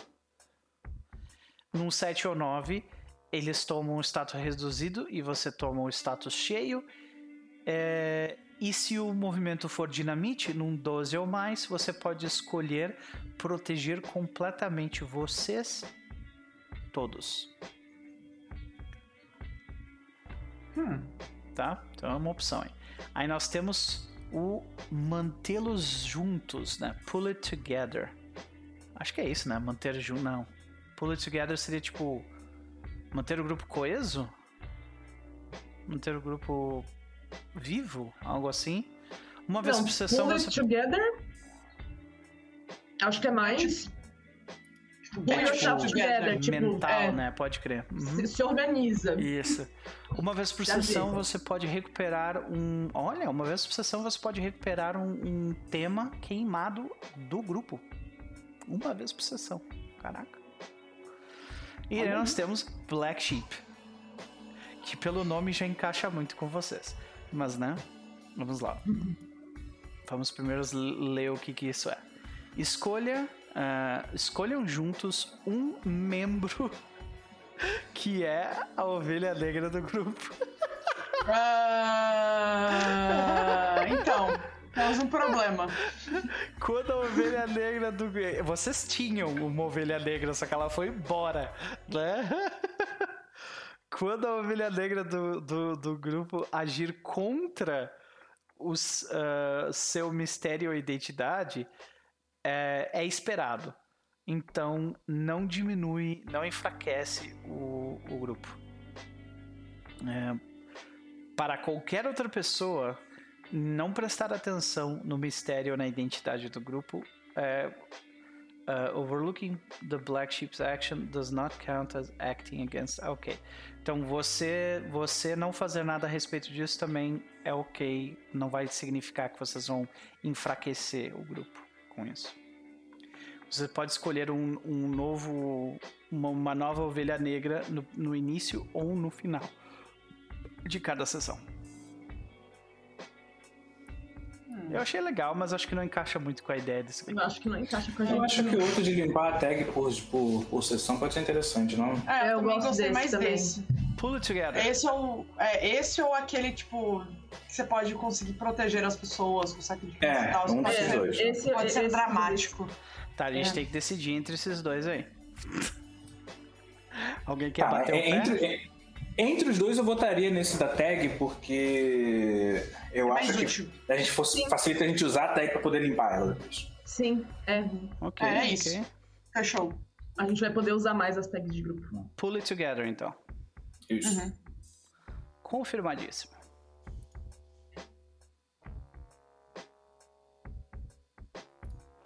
Perfeito. Então, já atualizei ali a ficha de vocês.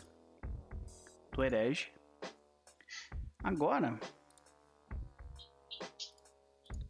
vamos começar o drama. Ai, meu Deus. Vamos lá. Como eu falei anteriormente, senhoras e senhores, um mês se passou.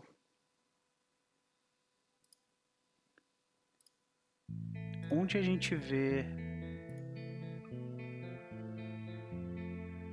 que a última cena que a gente viu do Eugene foi sentando em um bar para conversar com Eliza, né?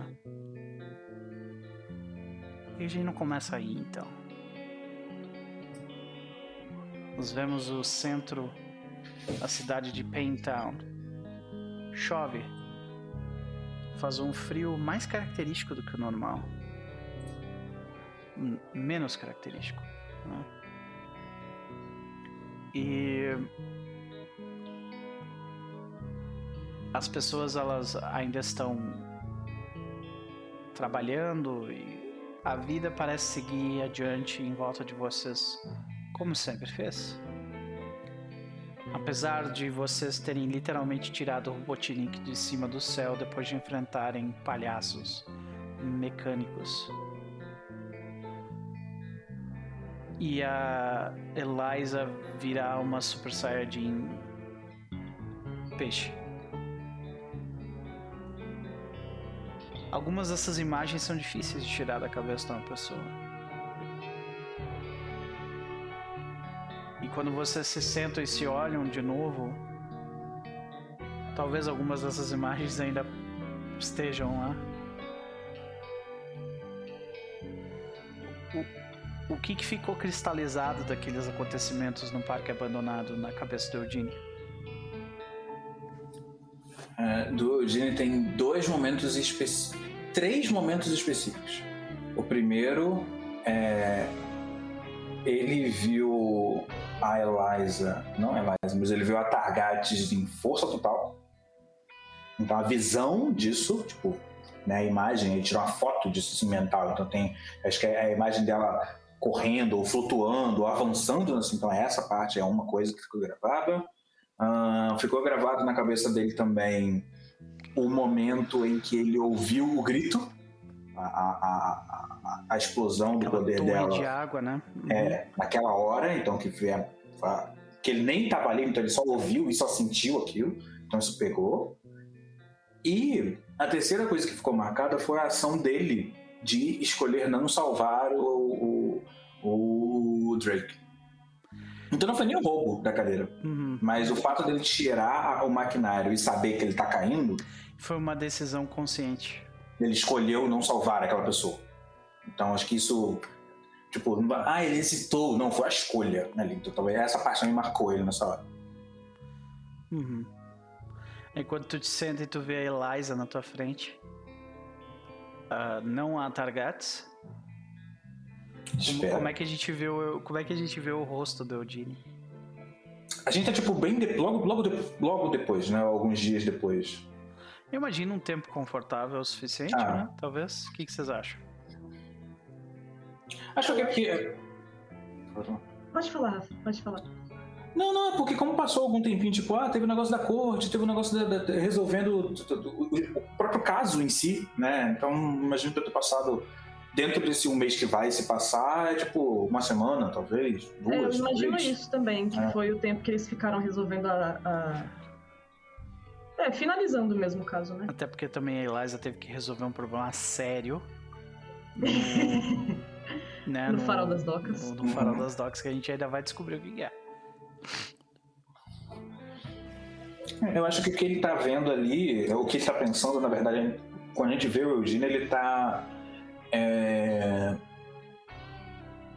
Normalmente a expressão dele é uma expressão ainda que altiva, mas um pouco cansada. Mas dessa vez não. Ele tá meio revigorado de alguma forma. Talvez motivado. Acho que naquela hora que quando você olha pra uma pessoa e você vê que ela tem uma aura de que ela tá concentrada fazendo coisas, ele tá tipo focado. Uhum. Então ele não tá falando devagar, enchendo o corpo devagar, respirando, fazendo pausa, não, ele tá tipo, cheguei, sentei aqui, business, sabe? Estou interessado neste momento nas conversas.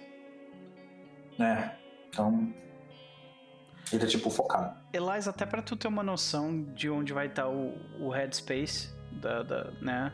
Onde o personagem vai estar com a cabeça também, tu descobre que o Farol das Docas foi assaltado e que a Frankie foi parar no hospital por causa disso.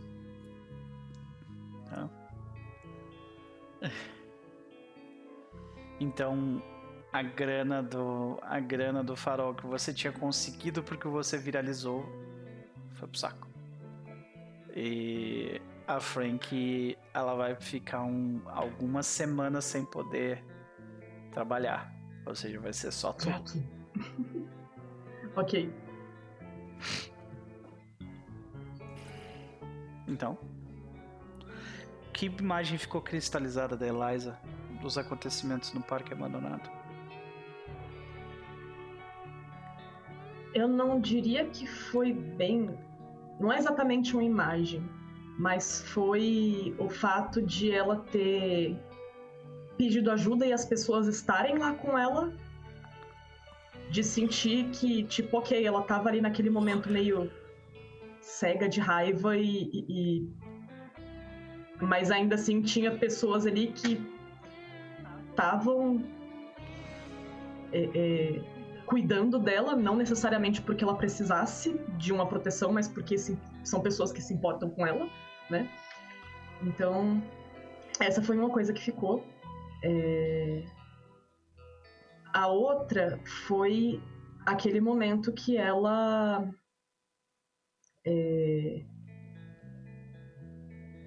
que ela salvou lá os adolescentes, né? Aquele momento que ela liberou lá a Atargatis loucona e viu o potencial do que ela conseguia fazer com aquilo. Poder de expressão é um negócio realmente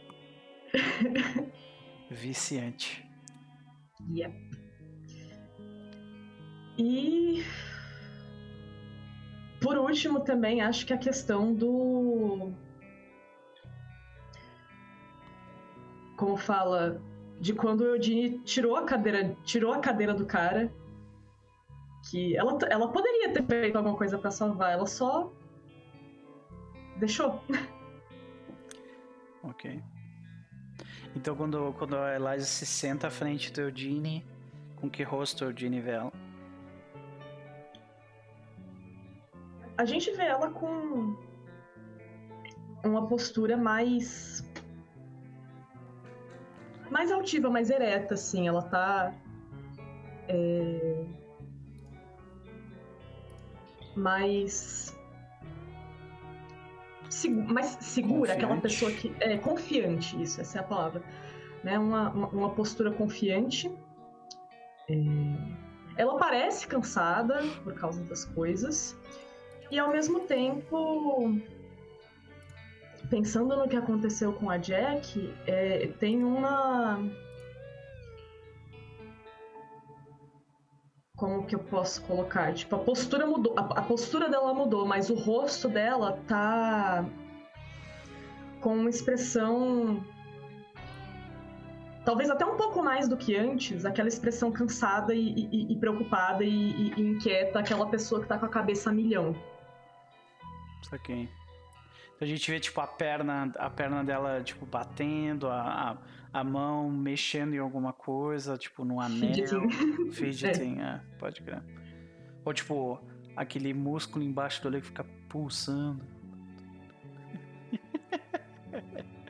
Saquei. Ok? Elias e Eugene, vocês estão de frente um ao outro. O que vocês fazem?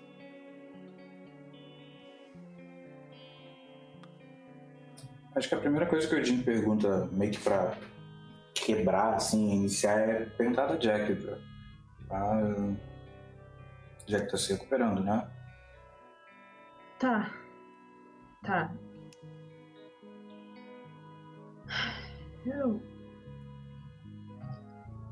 Eu acho que ela deve ficar bem. Na pior das hipóteses, eu vou garantir que ela fique bem. Você parece estar ficando boa nisso, não? Aparentemente?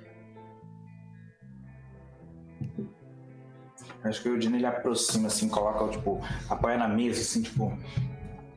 Como é que... Né, aproxima, assim, olha... Como é que foi... A Elana já teria dado um nome chamado de Atargatis, de alguma forma? Eu não lembro isso. Eu não sei se a Eliza falou em voz alta o nome. Se ela até sabe, na real. Eu acho que depois do... Depois, eu acho que ela acabou de descobrir o nome. Talvez depois ali do... Stop Holding Back. Então ele apoia assim. E como é que foi ter a... Atargatis. Nossa, parecia quase outra pessoa. Eu sei. Você tá com medo? Sim. Claro que eu tô. Mas eu acho que num momento de vulnerabilidade... Não minha, mas... Não só minha, mas... Da Ria... Do... Daniel, eu acho que... Não acho não, eu sei que ela... Estava com a gente, então... Eu acho que se ela fosse nociva pra gente... Aquela teria sido a hora. Possível. Eu não vou mentir... Sabe, Eugene, que... Eu acho que, pela primeira vez na minha vida, eu fiz uma coisa grande e que deu certo e foi bom. Todos aqueles garotos ali embaixo e eu consegui fazer algo por todos e por vocês.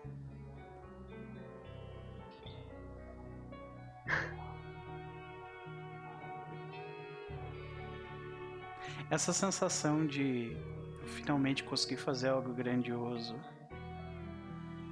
A Eliza, ela sentia que tinha alguma coisa segurando ela, impedindo ela? Que tinha alguma coisa impedindo ela? Isso, de fazer algo grandioso.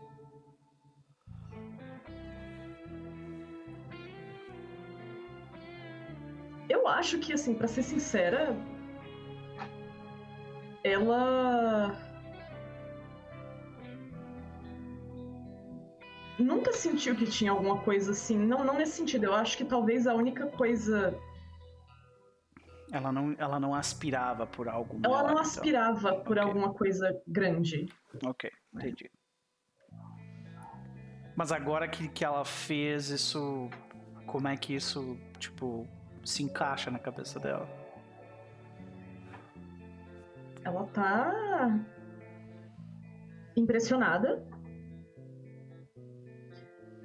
Apesar de ainda ter uma vozinha ali no fundo, do tipo, toma cuidado, tu vai quebrar a cara, tu tá indo com sede demais ao pote. E como é que o Eugene se sente com relação a isso, né? Eu acho que parte das reflexões muito vem justamente de... As coisas mudam um pouco quando a pessoa literalmente vira um pilar da água e tira todo mundo do chão. Né? Como que ele vem lidando com isso? Eu acho que a resposta dele, na hora que ela fez a pergunta, foi uma resposta honesta. Então, quando ela perguntou, você tá com medo? Sim.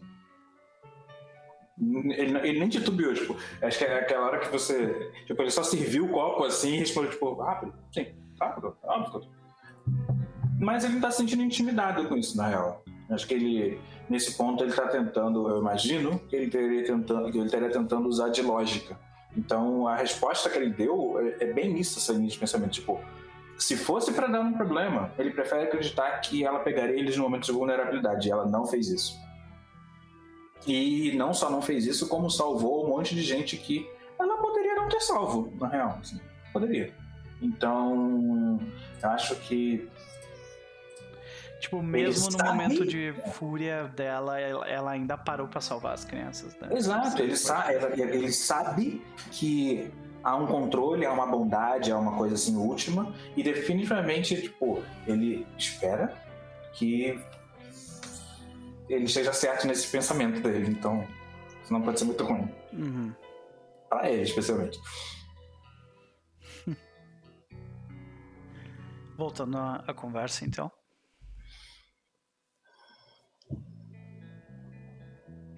E... Alguém de vocês tinha um objetivo específico nesse papo? Ou era mais uma oportunidade pra vocês se verem depois de toda a loucura? Acho que um pouco dos dois, na real. Ele para assim... eu não vou argumentar a respeito de fazer uma coisa grande, mas eu vou registrar as minhas objeções aqui. Aí ele aponta pro farol. Eu vou, né, aponta pro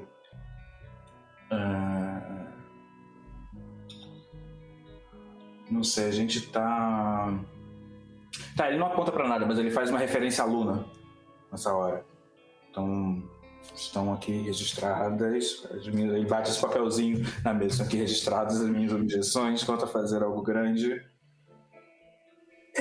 mas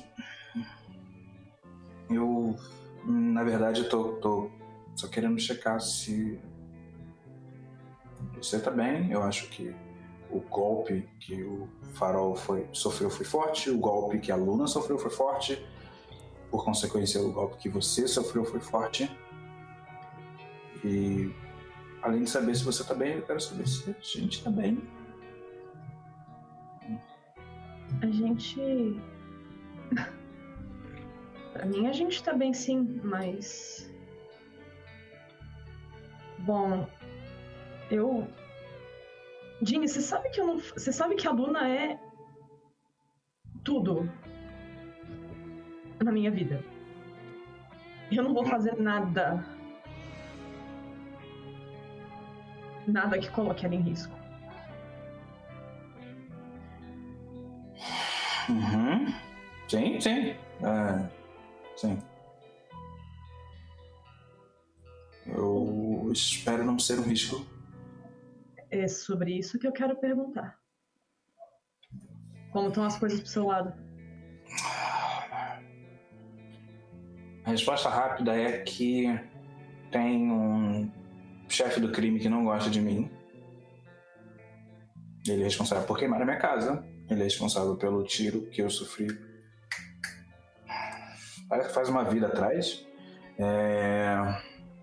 E tirando essas partes específicas comigo, ele é responsável por estar piorando essa situação que está no Distrito Central, eu acho. Distrito Central. Distrito da Industrial. Industrial, isso. Ele tá... não que o crime seja algo bom, mas ele definitivamente está bagunçando as coisas de forma a tornar ainda pior. E... eu tô querendo... Querendo não, eu pretendo resolver isso. De uma vez por todas. Porque não dá pra ficar desse jeito. A cidade vai ficar ainda pior e... Até onde eu acho esse cara... Não. Esse cara, ele é um dos nossos. Ele é um dos nossos. Isso é pior. Eu sei disso.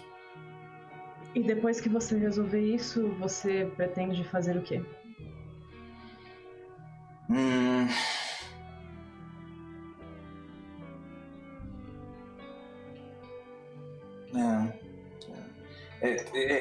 Ele para assim...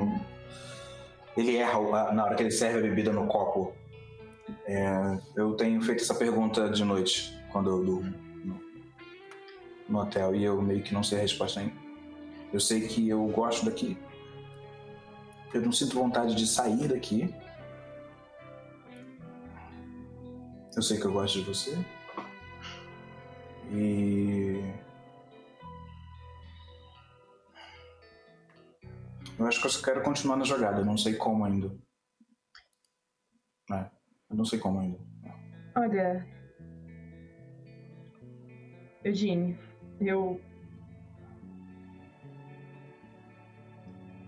eu gosto de você assim pra caramba, então...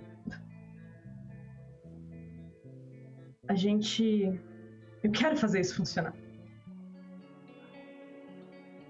Eu...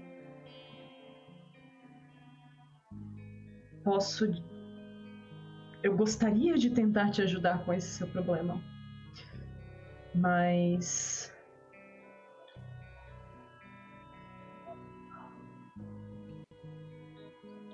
se eles souberem que eu estou com você, ou se eles souberem... eles podem saber da Luna e... mais risco. Não, eu nem... acho que ele para assim... a última coisa que eu... acho que na hora que você fala... na hora que você deixa essa reticência... ele bebe assim... ele tá com um copo perto da boca pra beber... só que eu acho que isso gera um desconforto tão grande dele... de pensar na Luna como sendo um alvo de alguma coisa... que a bebida troca de cor... tipo... e é involuntário... saca? Ele meio que respondeu por impulso assim... não, claro que não, imagina... Eu vou resolver, Talvez enquanto a gente... Com sorte, ele parece rápido demais que nada de estranho aconteça nessa cidade por algum tempo. Talvez seja, né? Mas olha... eu acho que... a gente... pode dizer que a gente é um trabalho em andamento. Ok.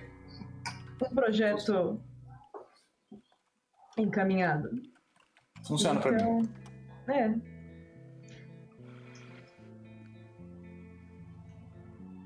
A gente tem... tá tão, tipo... dá uma vergonha ali, é tipo awkward, sabe? Yeah. Bom, a gente tem aqui o farol, então... o farol, de certo, ainda tá com... deve estar com algum vidro quebrado, ainda que tem que ser substituído. Não. Pois é. Vocês estão, tipo, no meio do dia lá, provavelmente. O Dini deve estar vendo ali o estrago, tipo... sim. Tem que tem sangue que foi limpo, mas tem uma mancha ainda no chão. Porque a Jack, ela sentou porrada nos caras, mas ela apanhou também. Tudo bem, você... tudo bem. Eu acho que eu não preciso oferecer, mas eu vou deixar oficial se você precisar de ajuda, especialmente aqui no farol. Eu estou aqui Eu posso... Algumas coisas eu posso fazer do braço, as outras a gente pode resolver, então...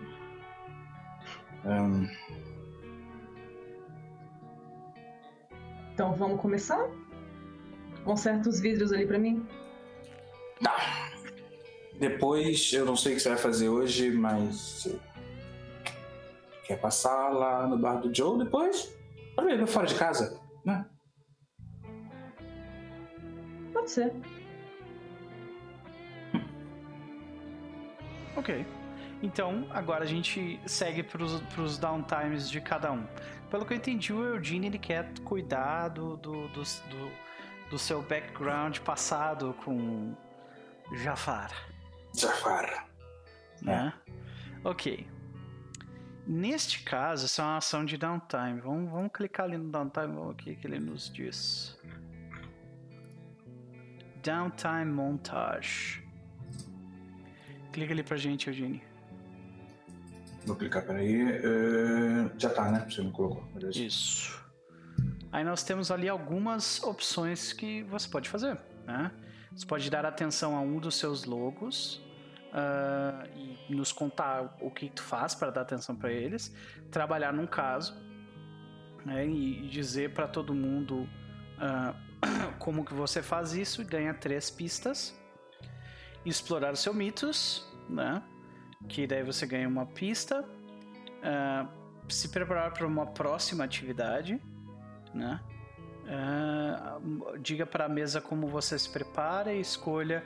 Você pode recuperar tags, coisas assim que estão queimadas na sua ficha. E recuperar-se da sua última atividade, né? Então, lembrando, a gente vai ter 2 atividades de downtime durante esse mês, tá? Então você pode escolher 2 dessa, Eugene. Beleza, eu vou na primeira com certeza, dar atenção ao um dos meus logos, que no caso é o único de personalidade, que é basicamente do Jafar, na real. Sim. É meio que esse aqui. Então... Nunca tive um amigo assim. Então, nos diga como, né, como que você dá atenção a isso e marque attention. Cara, como é que a gente vê? Isso é uma montagem de uma série. Tá. Então são, tá, né? Qual é o clima? Porque eu já mudo a música aqui. Qual é que é? Eu acho que essa montagem é uma música... Acho que tem um tema de... Não é uma música feliz, mas definitivamente é uma música animada. Com uma batida rápida. Tá. Então eu imagino muito um solo de bateria enquanto ele tá fazendo as coisas. Ok. O que ele está fazendo, na verdade, ele está utilizando especialmente esse disposto até a última das consequências, que é uma tag dele, que é para... Ele quer saber tudo sobre o Jafar. Então ele está usando tudo.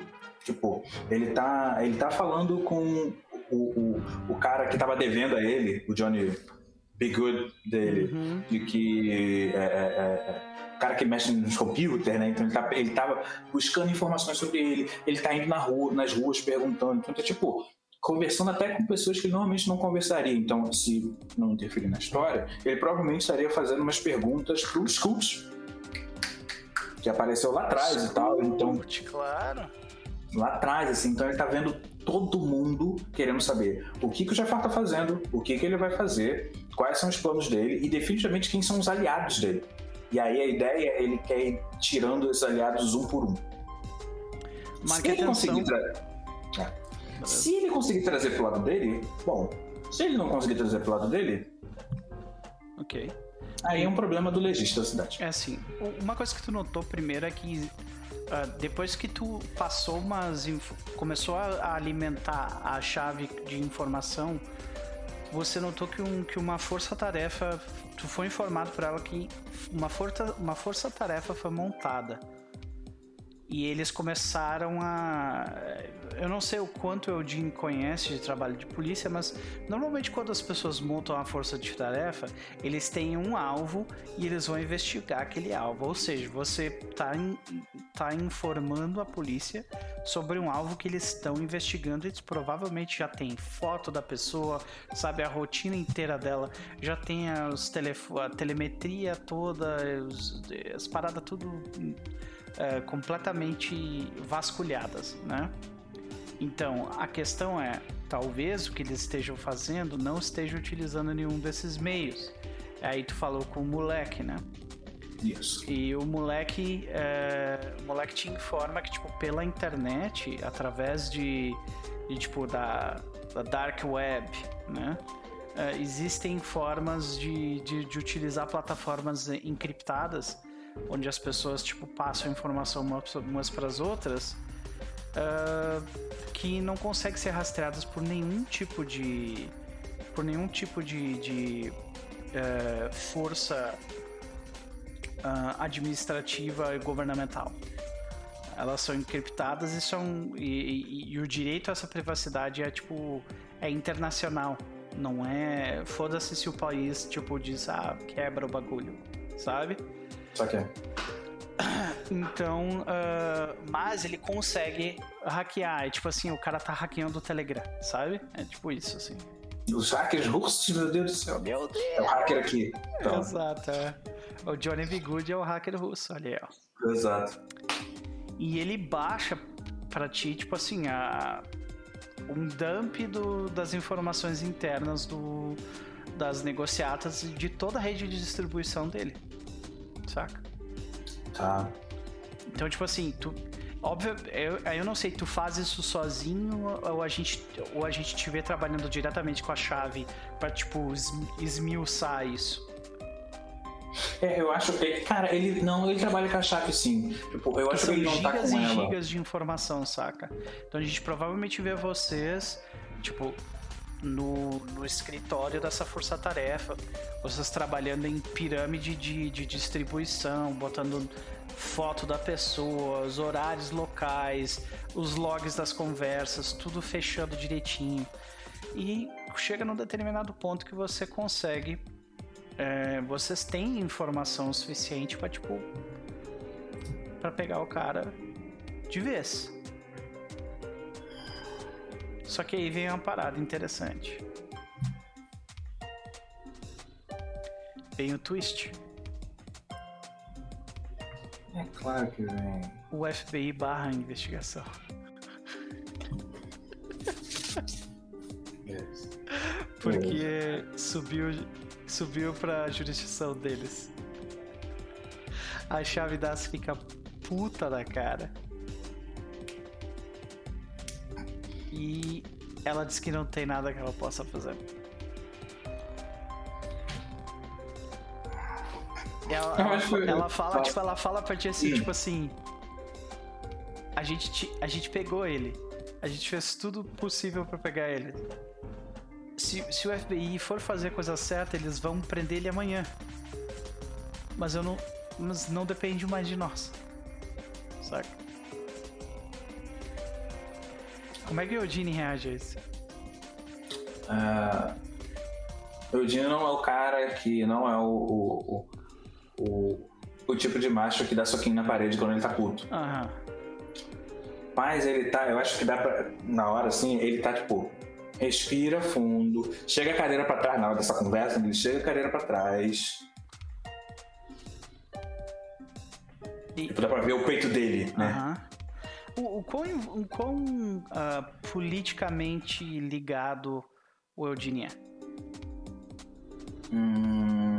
Eu acho que o Eugene começou a fazer favores porque ele acreditava que ele estava ajudando as pessoas a conseguir o que elas queriam.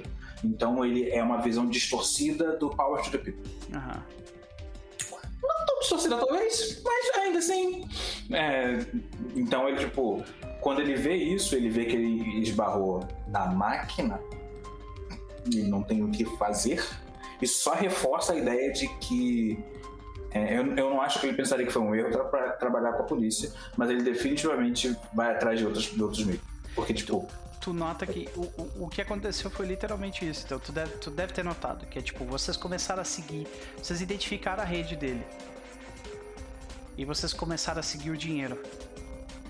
E quando vocês chegaram num senador, o FBI travou a investigação. É? Obrigado.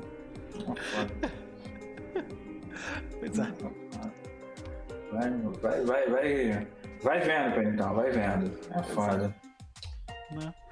qualquer coincidência, qualquer coincidência. Fantasia. É pura coincidência, ok? É fantasia. Fantasia.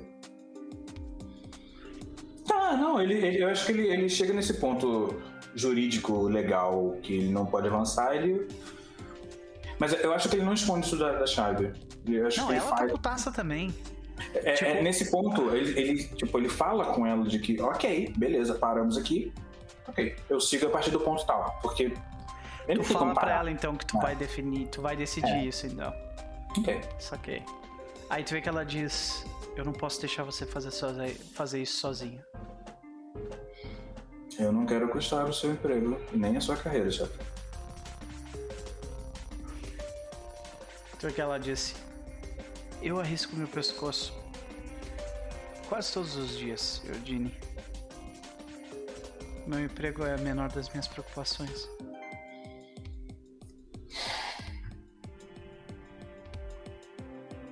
Ok. Meu escritório tá sendo aqui. É tipo, isso é uma sala, né, da coisa geral, tipo... Aham. Tipo, vocês sabem onde que ele fica, vocês têm os itinerários todos deles... Ah, Eudine, eu quero saber. Então, essa foi a tua primeira ação de downtime. A tua segunda ação de downtime vai ser o quê? Vai ser, tipo, finalizar o cara?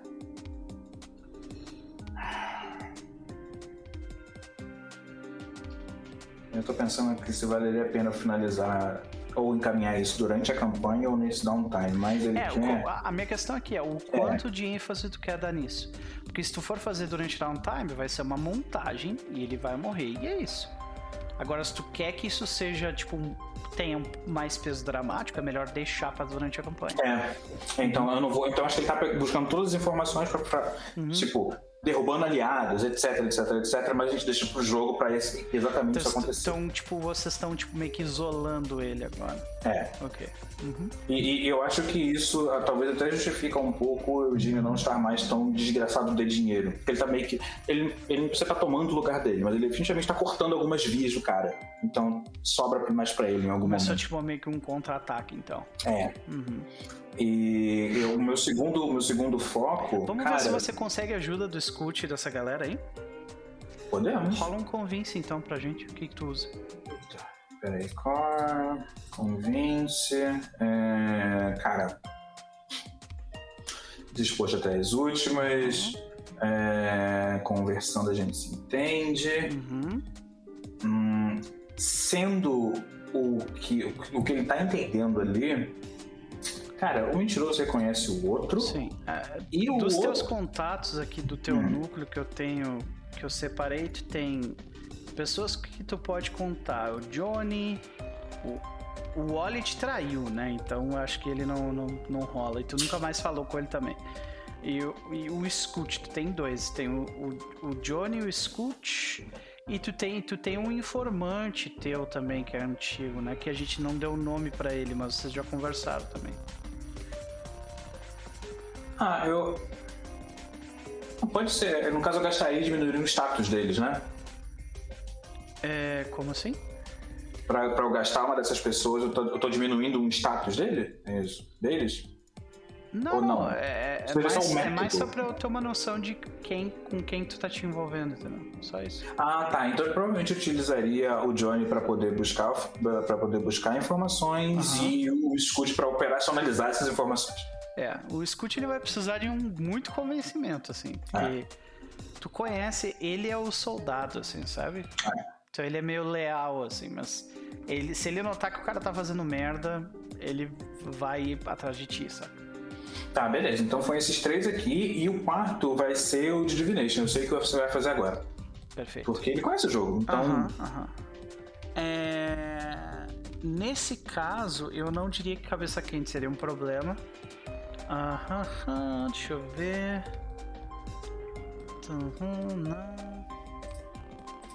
Não, é isso aí. Só que bota menos um daí por causa do limite, né? Beleza. Então convince, costuma ficar menos um.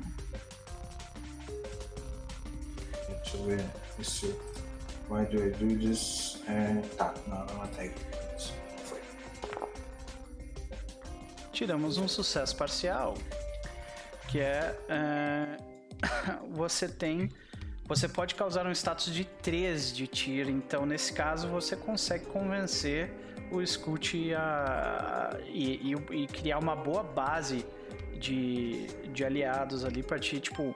Então você causa um efeito no Jafar que seria tipo... Desacreditado. Seria tipo... Eu tô... Isolado, talvez? Isolado 3, boa. É, isolado 3, né?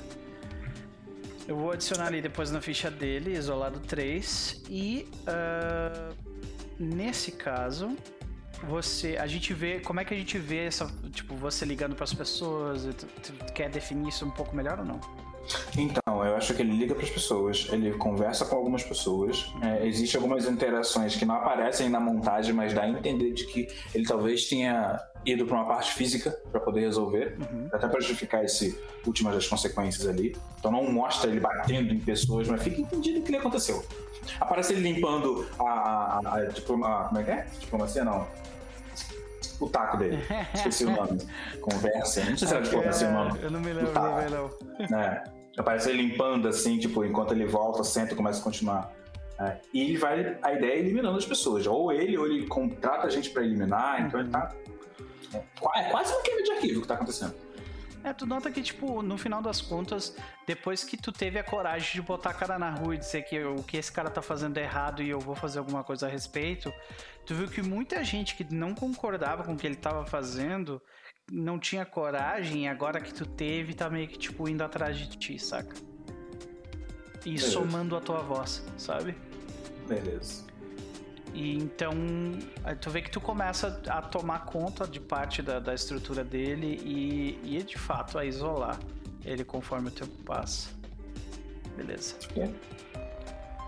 Essas foram as tuas 2 ações de downtime? Ou essa foi a tua primeira? Essa é a primeira. A minha segunda vai ser a exploração do mitos. Eu quero explorar a Divination. Ok, então você vai explorar o seu mitos. Conte a todos nós, e agora nos diga o mood também, né? Que mistério você explora e como você o faz, né? Caramba. Então nós temos 3 mistérios. Um dia eu chamarei algum lugar de lar, até onde eu posso mudar as coisas sem mudar a mim mesmo, e o novo é algo mais do que passado, com uma nova roupa. Ele vai nesse da divinação. Nesse da divinação, tipo, o novo é algo mais do que o passado com uma nova roupa. E o que ele tá fazendo, na real, eu acho que uma música pra essa seria... talvez o contrário dessa música que tá mais acelerada, seja uma música um pouco mais lenta. Então ele tá estudando. E é um tipo de estudo esquisito, porque ele tá... um tipo de estudo que ele não costuma fazer. Então ele tá estudando história... mitologias, religiões, então tipo, na hora que mostra ele lendo, há um livro aberto com uma mitologia escandinava específica com uma deusa sereia, assim, no canto da tela, assim, tipo, tá aberto o livro ali, enquanto ele tá lendo um monte de coisa, especialmente sobre culturas árabes. Então, ele tá ali... Ok. Chega a ser esquisito, assim, ele pesquisar sobre isso, ele tenta conversar com algumas pessoas que ele talvez acredite que essas pessoas possam saber. Comerciantes que não são de Payne Town, outras pessoas de internet. Então, ele tá buscando informação do que falou. Tipo, esse mistério, ele é bem filosófico, né? Muito mais do que histórico, né? Então, talvez algo mais direcionado né, para esse lado. Talvez conversar com um psicólogo. Eu acho que nessa montagem as sessões de terapia que não são no Mending the Broken estão acontecendo sim. Não são no Mending the Broken. Tu fez questão de checar o background dessa pessoa. Eu fui olhar o CRP dele, não faz parte do coisa e tal. Tipo, provavelmente umas sessões de terapia para poder ele entrar em paz consigo mesmo. Eu acho que rolam muitas conversas internas com o gênio. Talvez acho que Nessa hora fica meio óbvio que ele consegue conversar com o gênio, que é uma coisa nova, talvez. Então... E você ganha uma pista. Você pode me fazer uma pergunta e eu responder a respeito desse mistério. Ou você mesmo responder, né? Porque isso é uma criação em conjunto. Eu acho que o que ele gostaria de saber dentro dessa pergunta seria para onde que... Não para onde vai, mas de onde que começa. Isso é uma pergunta absurdamente difícil e não tem resposta na real. Mas o que eu tô tentando buscar com isso... Eu dou, pero acho que tem. Porque eu não sei se dentro do jogo... eu não sei se onde que jogo... começa a mudança? Não sei. Eu acho que eu ficaria... Talvez essa seria a minha pergunta. E eu ainda tô lendo para poder confirmar isso, mas o tema extra que eu quero pegar é o Ride e é o tapete. Então talvez junto nessa mudança, nessa pesquisa que ele está fazendo, ele possa talvez topar com alguma coisa, e essa coisa ser o tapete. Então, sim. Acho interessante. Tô conversando com os comerciantes persas aqui e tal, então não sei o que. Pode crer. Uma ideia legal. E o tapete literalmente se mexe e, tipo, se enrola em volta de dias. Ele tem essa personalidade do tapete da Disney? Essa é a minha pergunta. Bate aqui, tapete. Eu acho que o tapete não tem essa personalidade, porque ele acredita que não tem. Só que eventualmente ele fala uma parada e eu acho que o tapete reage. Aí ele vê que tem, saca? Não, é só um tapete que... É só um tapete que voa. Mas tipo, quando tu fala que é só um tapete que voa, tipo, tu toma uma... É um tapa, sabe? Acho que eu vou uma cena meio cômica nessa hora. Fala uma cena cômica nessa hora. Então, marque um de atenção nesse mistério. E a resposta pra mim da pergunta de onde começa a mudança é de dentro. É uma boa resposta. E aí... Meu Deus, será que... Por que eu tô jogando isso? RPG? Eita! E aí... Não, beleza. Eu vou ler de novo pra ver se eu consigo pegar esse ride mesmo. Mas fica subentendido que ele tá buscando isso. Então, se eu não puder, ele só tá... Tranquilo. Uhum. Beleza, vamos pra Ria.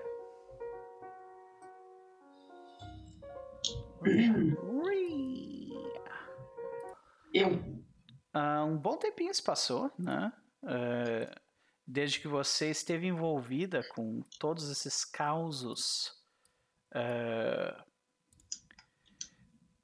O que a Ria imediatamente fez depois que ela inadvertidamente mexeu com a cabeça de quase todo mundo no trabalho dela para poder ocultar a ausência dela?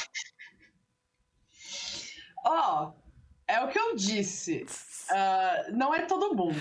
Ela pegou algumas pessoas do staff ali, né, que provavelmente veriam ela com mais frequência, ou seja, o pessoal algumas pessoas ali da equipe das camareiras, né? Que é o que faria mais sentido. Agora, tipo, ela não vai mexer na cabeça, sei lá, dos garçons, do pessoal da cozinha. Não faz sentido, né? Não, então eu imagino que seja, tipo, do pessoal das camareiras. Exatamente. Então, tipo... Tu mexeu com a cabeça da tua chefe. E tu sabe, as camareiras são 12, mais você. 13 ao todo, porque é um número cabalístico, né? E... Aquele númerozinho de desgraça. E eu quero saber, no entanto, o seguinte: dessas 13 pessoas, 14 com a tua chefe, quantas? Quantas foram?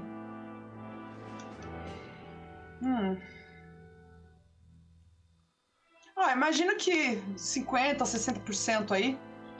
Porque faria sentido que pessoas também não me vissem, né? Tipo, todo mundo correndo pra lá e pra cá, fazendo coisas. Quão difícil foi tomar essa decisão pra Ria?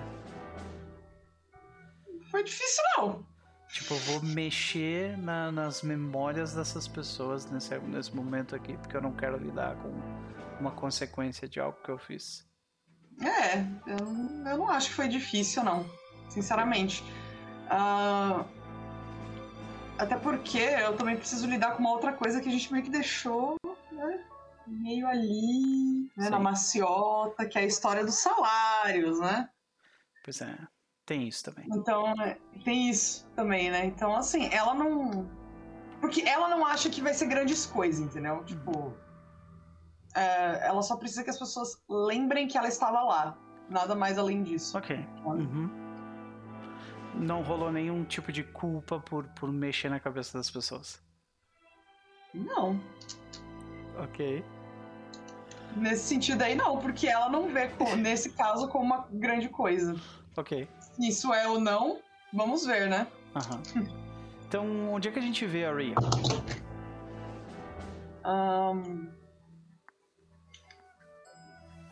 Em que momento, especificamente? Vamos dizer que se passou uma semana desde que aconteceu os acontecimentos. O que ela faz, o que imediatamente... Qual seria a próxima cena desse nosso seriado da Ria?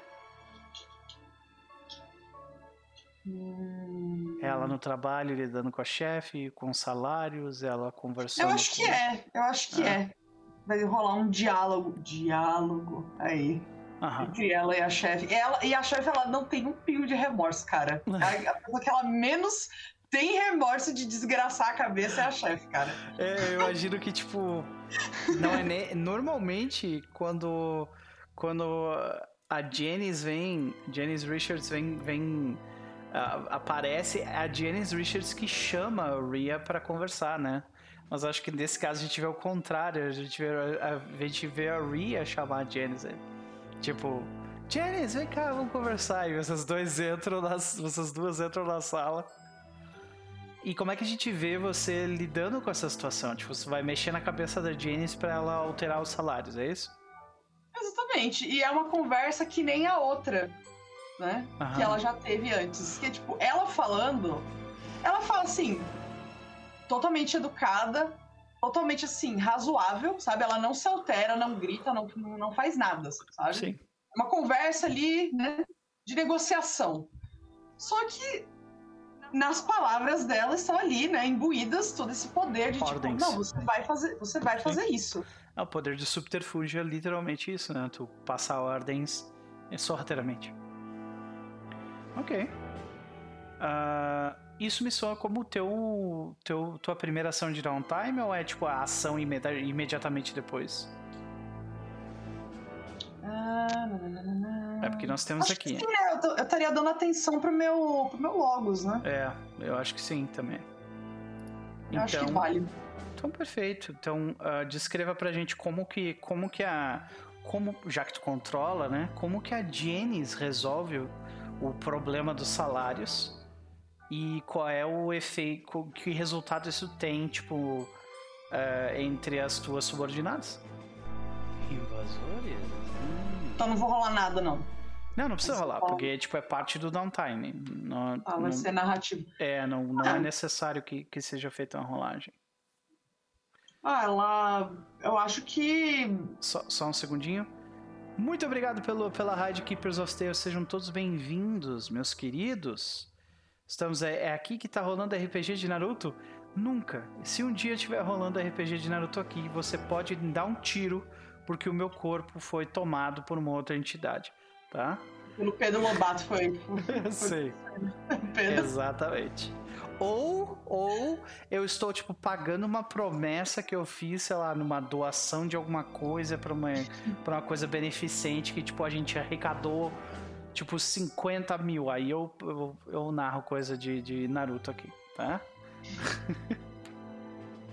Naruto e Imagine Dragons. Olha o Lulia. Nossa, na facada, Lulia. Que é isso? Vai ser Hokage. Ai, meu Deus. Eu não sei nem o que é isso. Ai. Ok. Gank de Konoha.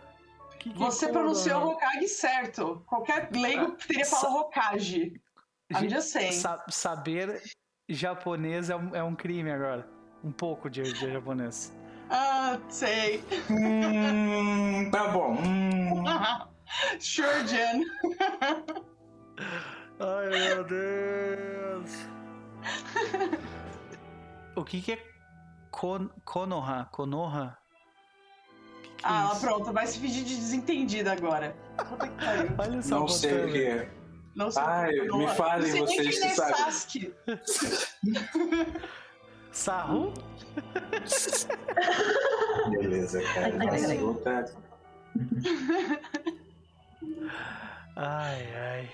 Bom, voltando pro jogo aqui, muito obrigado pela galera, pelo game, sejam todos bem-vindos. Estamos no meio de uma sessão de downtime aqui. Então, como é que a gente vê a Janice lidando com o problema e o resultado disso nas suas subordinadas? Bom, é simples, né? Eles cobram 500 conta diária, né? Eles que se virem aí com o dinheiro. Então, a gente provavelmente vê tipo, a Janice saindo de reuniões com o administrativo do hotel, tipo, o administrativo, tipo, putaço, muito puto da cara. E a Janice falou, não, porque funcionários bem pagos trabalham melhor, uma coisa que totalmente não foi a Ria que disse pra ela dizer, né? É, tipo, ok, mas não foi por isso que a gente te contratou, Janice, a gente te contratou pra cortar gastos. Ups.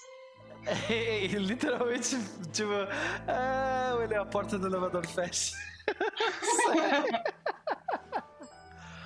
E aquele clima ruim que tava entre as camareiras e você, assim que o dia de pagamento chega, né? Porque os pagamentos de camareiras são semanais, e chega com o reajuste, a gente consegue ouvir os gritos de felicidade. Assim que elas recebem, que elas não estavam esperando, obviamente, né? E ficam muito felizes com aquilo. A Ria não fez nenhum tipo de propaganda de que ela ia falar com a Janice pra resolver isso de alguma forma. Não, a única vez que ela mencionou isso abertamente foi no dia que ela entreouviu a conversa. E as meninas viram que ela ouviu, né? E ela disse que não sabia de nada disso. Então, tipo... então, de forma geral, as pessoas, elas não atrelam uma coisa a você. Elas não atrelam, de forma geral, a isso. Mas aquelas duas moças vêm te agradecer depois. Sabe? Sim. Às vezes, pedir desculpas e te agradecer, no caso. Porque a gente achava que... A gente achava que você tinha passado a perna na gente, mas... Desculpa e muito obrigado. Aí a Ria, tipo, não foi nada, eu só fiz o que era certo.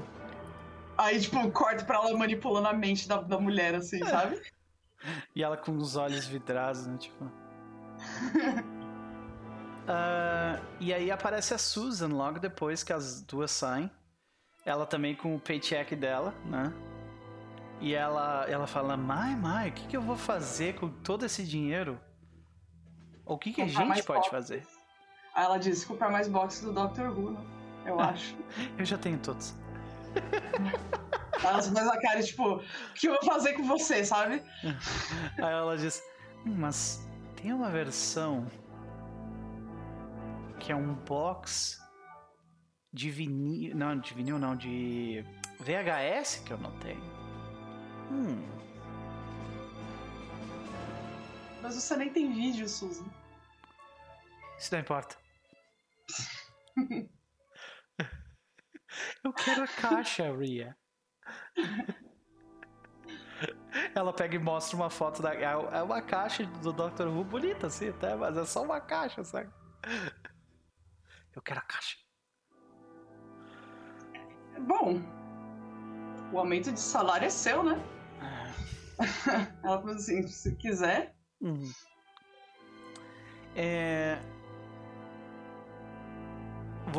Você pede pra sair com ela de novo em algum outro momento ou não?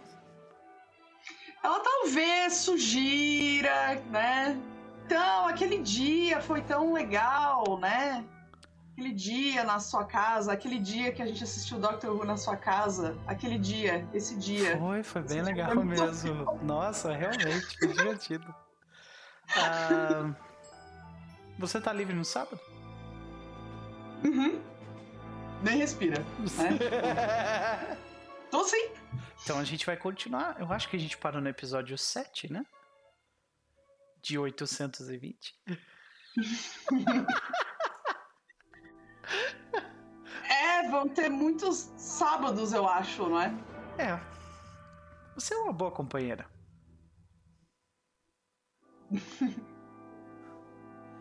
E aí ela...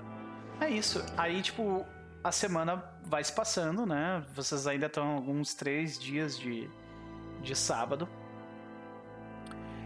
E vocês sempre, quando vocês vão embora, vocês vão no mesmo... Vocês param na mesma estação de ônibus, né? Mas na quinta-feira, né? 2 dias antes do encontro de vocês, ela não tá no ponto de ônibus. E aí na sexta-feira do dia seguinte, você vê ela chegando de carro. De carona no carro. Daqui um rapaz tá dirigindo e ela sai. Ela dá tchau pra ele e tudo mais. Entra dentro do hotel.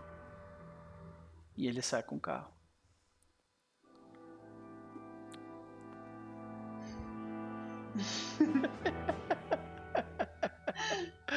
Vocês trabalham normalmente, eu imagino. Ela não foi pro trabalho? Foi, mas ela foi de... foi de carro. Tá. Foi de carro, exato. No dia anterior, ela não voltou de ônibus. E no dia seguinte, ela foi de carro. Não de carona, no caso. Entendeu? Então, 2 dias seguidos em que ela tá pegando carona, teoricamente. E aí, vocês trabalham. Em algum momento, tu faz alguma pergunta, porque ela não fala absolutamente nada sobre isso.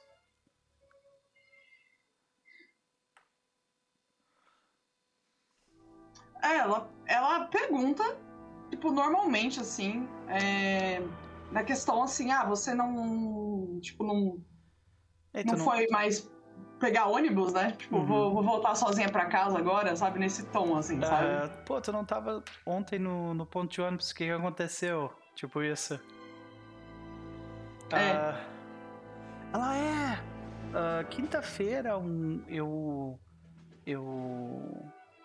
dos inquilinos do hotel aqui, ele era um colega meu da escola.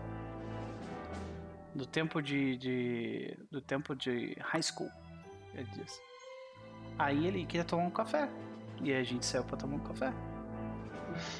E bom, aí ele queria saber como é que eu tava, a gente conversou, aquela coisa toda. E aí ele queria me ver de novo. Aí ela faz uma cara de tipo... sabe, não... De não... Sabe, de tá tipo... Não sabe exatamente o que dizer, sabe?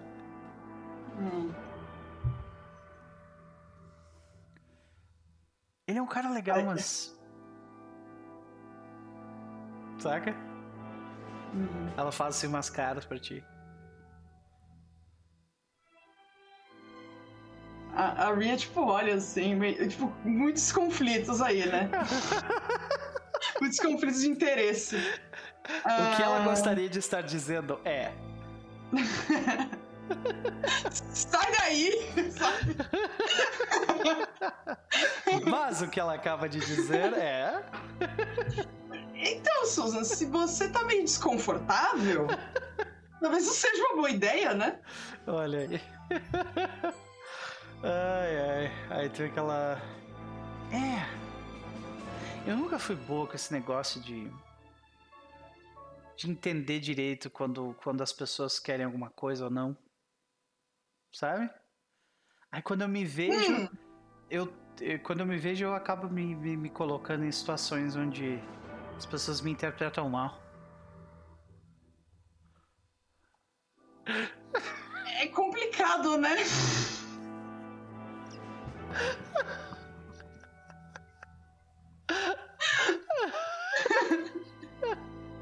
O que ela gostaria de dizer é... Puta que pariu, mulher!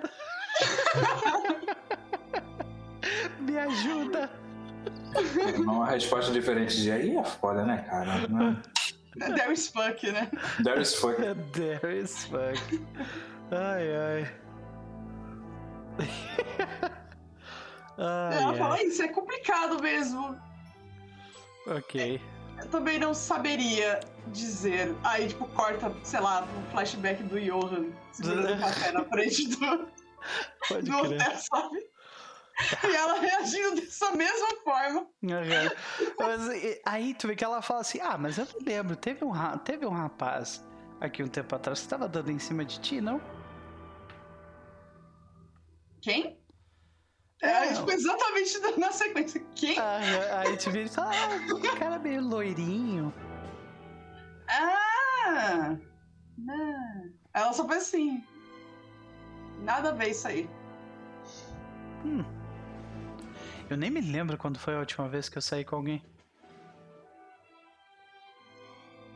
A Ria, tipo...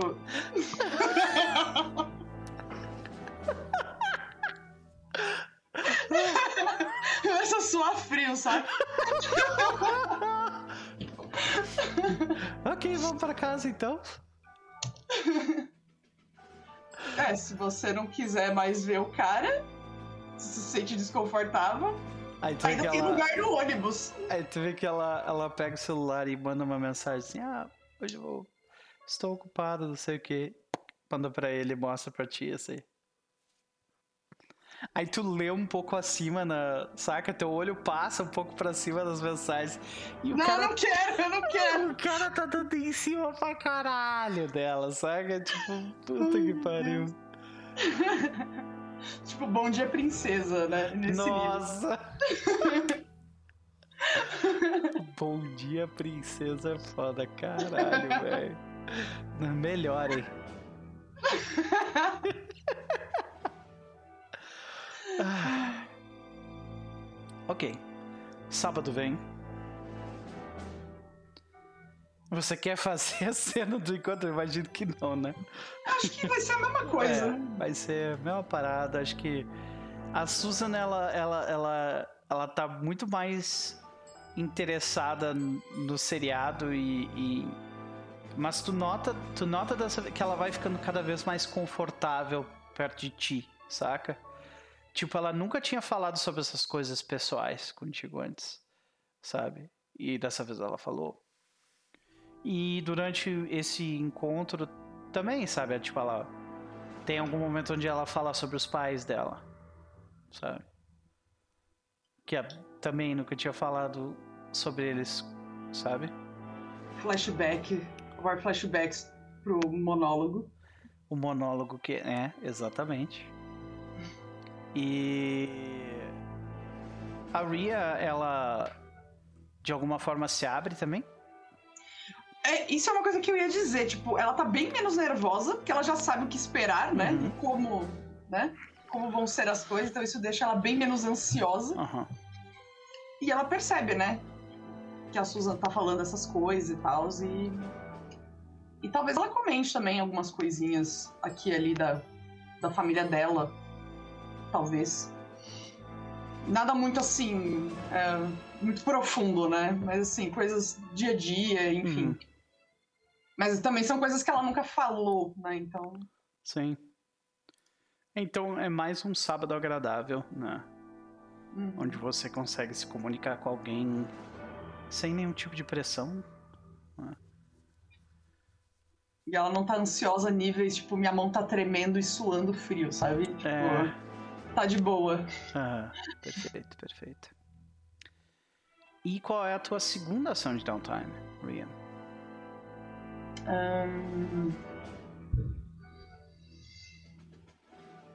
Deixa eu ler as opções. É, nós temos trabalhar num caso, tá investigando alguma coisa, exploraram mitos, que daí tu vai conversar com a Imperatriz, preparar para uma atividade em específica... né? Que daí você ganha 3 de juice para isso. E se recuperar de uma atividade específica, que daí você pode recuperar tags queimadas. Eu acho que eu vou trabalhar no caso. Opa! Eu acho que a gente mencionou isso da outra vez, né? Tipo, de ir atrás de informações da Mending the Broken e tal. E talvez seja uma coisa que eu faria junto com o Daniel, assim, talvez. Ok, faz sentido. A gente ir atrás dessas coisas. Beleza, então nos conte, por favor. Você pode incluir o Daniel à vontade na tua descrição, tá? Como que você trabalha no caso e daí você ganha 3 pistas. Bom, vai ser um desses dias que, tipo, eu passo uma mensagem pra ele, tipo, tá livre? Preciso falar com você. Aí ele provavelmente vai falar que sim, ela vai até ele. Ele, tipo, talvez ele te responde te mandando uma foto do nascer do sol, assim. É, como sempre, né?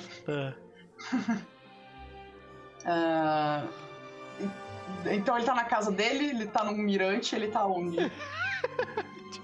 Você se encontra no lugar. Ela vai, né? Provavelmente depois do trabalho de manhã. E ela fala: então, e se a gente fosse atrás, né? Dessa história do Mending the Broken? Tipo, quem é que tá por trás dessa organização, dessa clínica, né? Tipo, quem trabalha lá, enfim, tipo, quais são os interesses deles em, né? Ótimo. Ficar mexendo com o pessoal que tem isso. Aí ela gesticula assim, né? Vagamente. É, sim. Aí tu vê que ele tipo, bota a mão no queixo e fala, claro, claro. E bom, vocês conseguem 3 pistas, que eu vou dar essas pistas pra vocês na próxima sessão. Ok?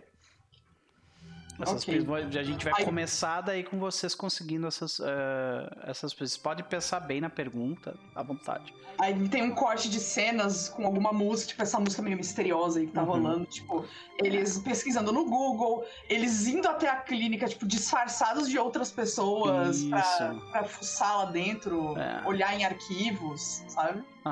Tudo, vocês notam, no entanto, que uma coisa que vocês definitivamente notam é que os psicólogos, eles são treinados. O Daniel nota isso. Eles são treinados pra não serem, tipo, não darem informação, não serem gambelados. Basicamente, literalmente, a ficha deles tem movimentos que é pra, tipo, bloquear coisas, saca? Sim. Então, tipo, vocês fazem perguntas e eles respondem com, tipo, por que você se sente assim? Saca? E, tipo, devolve a pergunta pra ti. Isso é o movimento deles, pra ter uma noção. Caramba. É tipo super difícil tirar a informação deles. Vocês conseguem, tanto que vocês conseguem 3 pistas. Então, e aí corta, né? Tipo, a gente tenta perguntar, aí com uma cara meio frustrada, porque eles fazem exatamente isso. E a gente voltando lá, disfarçado como algum funcionário, janitor, alguma coisa assim, pra conseguir entrar nos escritórios e fuçar nos arquivos. Então é assim que a gente consegue. Perfeito. É porque, se eu não me engano, o Eugene e a Eliza tentaram fazer algo parecido e foi, tipo, eles... É uma parede, assim, saca? Sessão de terapia, de graça. E... beleza. Eu vou te passar dessas informações na próxima sessão, tá? E vamos para a nossa querida Eliza Young. 2 ações no seu downtime. Eliza, assim que as coisas baixam um pouco, você volta pro Farol das Docas. E quando você chega lá, você descobre que a Frankie está no hospital. E o Farol das Docas está com aquelas marquinhas de polícia de cena de crime, sabe? O local foi invadido por 3 meliantes. A Jack quebrou uma perna de um deles que ficou lá. E ela apanhou depois dos outros 2. E o local foi roubado de diversas das melhores bebidas da adega e do dinheiro do que seria, claro, não todo o dinheiro da renda mensal, porque obviamente vocês não deixam todo o dinheiro lá. mas provavelmente, tipo, o que seria os lucros de... Tudo bem. Os lucros de 2 ou 3 dos dias mais... 2 ou 3 dos dias mais movimentados do mês, né? Então foi uma perda considerável, assim, naquele mês. Então, você teve aquela alta dos 15 minutos de fama por causa do vídeo viral, e aí esse roubo, junto aos danos causados ao local, porque muita coisa foi quebrada, junto aos danos causados a Jack, né? Porque a conta do hospital, quem vai pagar é você. E isso doeu. Especialmente a conta do hospital. Doeu e muito de pagar. Então, toda aquela vantagem que tu tinha adquirido caiu por terra e você volta a estar endividada. Tá? Então, além da sua amiga ter arriscado a vida e se machucado seriamente, o teu trabalho ter sido exposto, você voltou à situação problemática que você se encontrava anteriormente. Doutor, eu preciso de um segundo que minha mãe tá me chamando ali rapidinho. Tudo bem, não tem problema não. Desculpa. Não tem problema não. E... então, a gente vai fazer o seguinte... Já que são 11 horas, a gente pode fazer essa cena de downtime da Nise na próxima sessão. Eu já ia terminar logo, eu só queria fazer essas 2 cenas e é isso. Mas vamos fechando por aqui então. Peraí. Deixa eu parar essa música. E vamos colocar esta daqui. Voltei. Voltou. Vamos terminar a sessão aqui, daí a gente faz com mais tranquilidade na próxima, pode ser? Beleza? Então tá. Por mim pode ser, perfeito. Então tá. Então terminamos a sessão aqui, senhoras e senhores, foi um prazer dividir essa noite com vocês. Muito obrigado pela galera do chat que esteve conosco, em especial a galera que fez ganks aqui pra gente, né? Nós tivemos ganks da Keepers of Tales, nós tivemos ganks da Nação Garou, nós tivemos ganks também bem no iniciozinho da raid, né? Numa galera muito massa surgindo, né? Que é das gurias da Caquitas Podcast. Então, muito obrigado mesmo. Foi um prazer dividir essa noite de domingo com vocês, se aprofundando um pouco mais dentro da vida desses nossos personagens. Vamos para as considerações e para os nossos chapás, começando por quem antes foi o último, ou última. Foi o Celtic Botan, né? Acho que foi. Não lembro. Foi, é tu mesmo. Celtic Botan, considerações da noite, faça o seu jabá. Foi, né, aquela coisinha bem de boa, bem tranquilinha, bem narrativa, né, que eu gosto. Eu gostei das coisas que foram feitas, assim, tanto lá do pessoal, da Ria, né, tipo, conseguimos cobrir aí o hotel e a Susan, né, e cobrir essa parte investigativa também, que é, né, that's my jam, é a minha geleia, a minha compota, é isso aí. E vamos ver, né, tipo... Presumo que o downtime do Daniel vai ser também na próxima sessão. Então vamos ver, né? O que a gente vai descobrir juntos aí. Então eu gostei pra caramba. Jabá, sigam ela no Twitter, senhoras e senhores. Sim, me sigam lá no Twitter, onde eu posto artinhas. Postei commissions hoje, mais cedo. Então tem lá um post com personagens de mago que o cliente pediu. Maravilhoso. Bem legais. Bem coloridos, assim. É uma coisa que eu gosto muito de fazer. E onde eu também reblogo arte de outras pessoas, né? E memes idiotas. Então me sigam lá. Melhor seleção de memes idiotas da internet. Rafa, considerações da noite, faça o seu jabá. Mas, são gostosas, eu gosto dessas sessões, especialmente em PBTA, a gente acaba fazendo isso por fora, né? Então eu gosto dessas sessões de, vamos fazer as contagens dos pontos, vamos mudar a ficha, vamos adiantar a coisa, tendo isso dentro do sistema do jogo eu acho legal, porque acaba sendo uma sessão atípica, né? Mas tá ali, a gente tá utilizando as mecânicas e tudo mais, e meio que criando a história, avançando a história e tal. Então, gostei, acho legal esse tipo de coisa. E achei legal o desenvolvimento dos personagens, acho que a possibilidade de estar lidando com o Jafar e estar avançando, tipo, tá indo pro final, seja como for, vai acabar, sabe? Então, acho bacana. A conversa com a Eliza antes foi bem legal também, tipo, aquela coisa tipo, a gente tá aqui, estamos bem, temos esses problemas, deixa que eu resolva esse problema aqui, a gente vê pra lá, sabe? A impressão que eu tive é que, tipo, os dois estão com problemas demais pra conseguir ficar junto, sabe? E, tipo, um não quer que o outro se envolva no problema do outro, mas eles querem ficar juntos, só que tem que resolver seus problemas antes, sabe? Tipo... Tipo, eu acho que no caso do Eugênio especificamente, né? No caso da Eliza, né, diz que né? Mas no caso do Eugênio especificamente, tipo, a parte que ela fala assim, então, eu não quero... ela é prioridade 1, eu não quero problemas. Não foi isso, mas enfim, né? Não quero riscos, isso. Uhum. E aí eu disse, beleza, eu vou resolver meus riscos então, saca? Uma coisa meio... Beleza. Óbvio que resolver os riscos é derrotar um cara da máfia? Mas ainda assim, vamos resolver os riscos, sabe? Então eu gosto dessa dinâmica de tipo, eles querem ficar juntos, mas a vida está acontecendo, né? E a vida meio que tinha que acontecer, então é isso. E... sei lá, é coisa boa, sabe? A gente, como é que a gente tem jogado na sessão passada? Eu estava com saudade do jogo, acho que é legal essa parte de pontos e tags, e o mito do personagem, como que se constrói, então... Vocês são gostosinhos. Quanto a jabás... nas quartas eu tô aqui... Então, de 6 às 8h30, 6h30 às 8h30, a gente tá jogando Starforged com o nosso trio originário lá de Iron Sword. Então, O Lopo, o Tomé e o Baltazar estão agora no espaço, descobrindo pequenos em relação ao espaço, né? Meio que no futuro ou não. Eles viviam no passado ou não? Então... É o futuro de Star Wars, que era o passado, né? Né? Exato. Futuro do pretérito.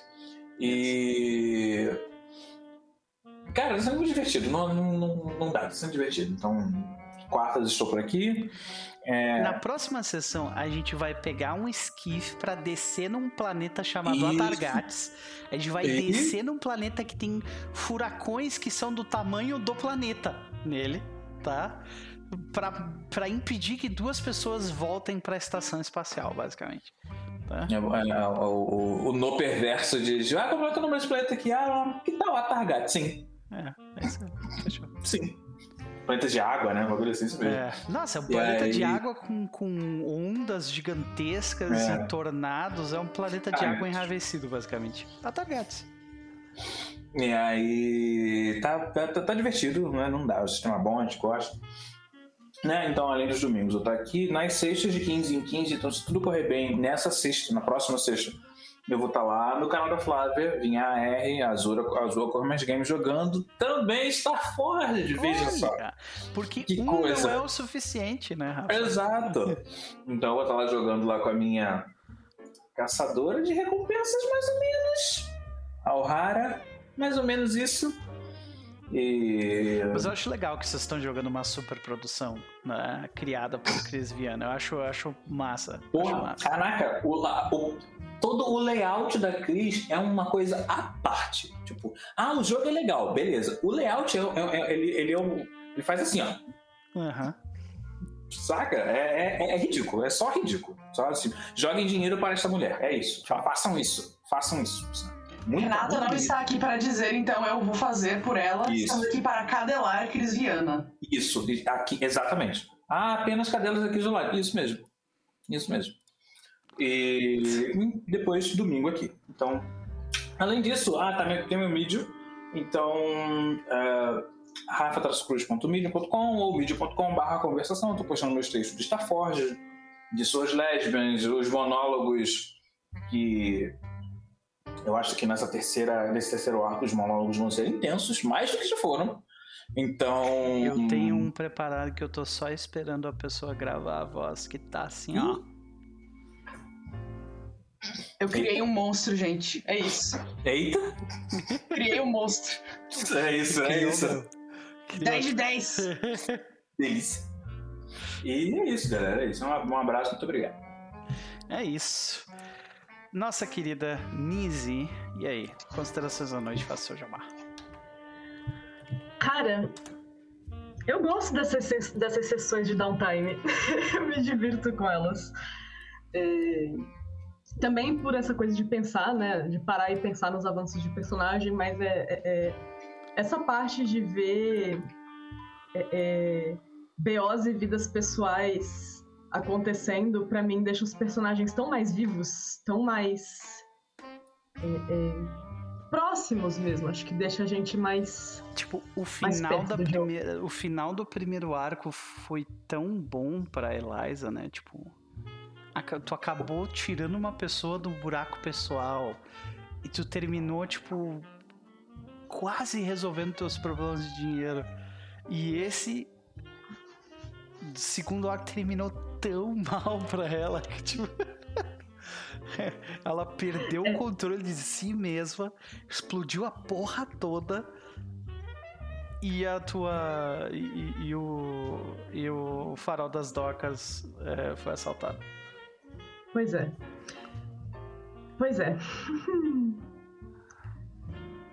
É legal esse contraste de altos e baixos, né? Até porque nem só de coisas boas se faz a ficção. Na verdade, a ficção ela é pautada em desgraça e chipagem. Então, Temos os dois. Pois é. Ah, sempre bom. Eu sinto falta dessa mesa. Tipo, ao longo da semana. Fico feliz de ouvir isso. Jabás. Jabás. Então, pessoal, se vocês quiserem conhecer um pouco do meu trabalho, eu sou atriz, cantora e professora de voz. Dou aulas de canto, né? Então, se quiserem trabalhar esse lado, é só entrar em contato comigo pelo meu Twitter. Faço aulas personalizadas, super dinâmicas, maravilhosas. Desculpa, gente, vou falar que minhas aulas estão muito boas. Porque elas são mesmo. Não se desculpe. A gente não precisa de pedir desculpa quando a gente fala a verdade.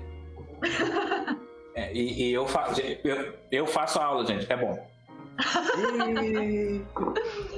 Bom, venha fazer aula de voz comigo ou...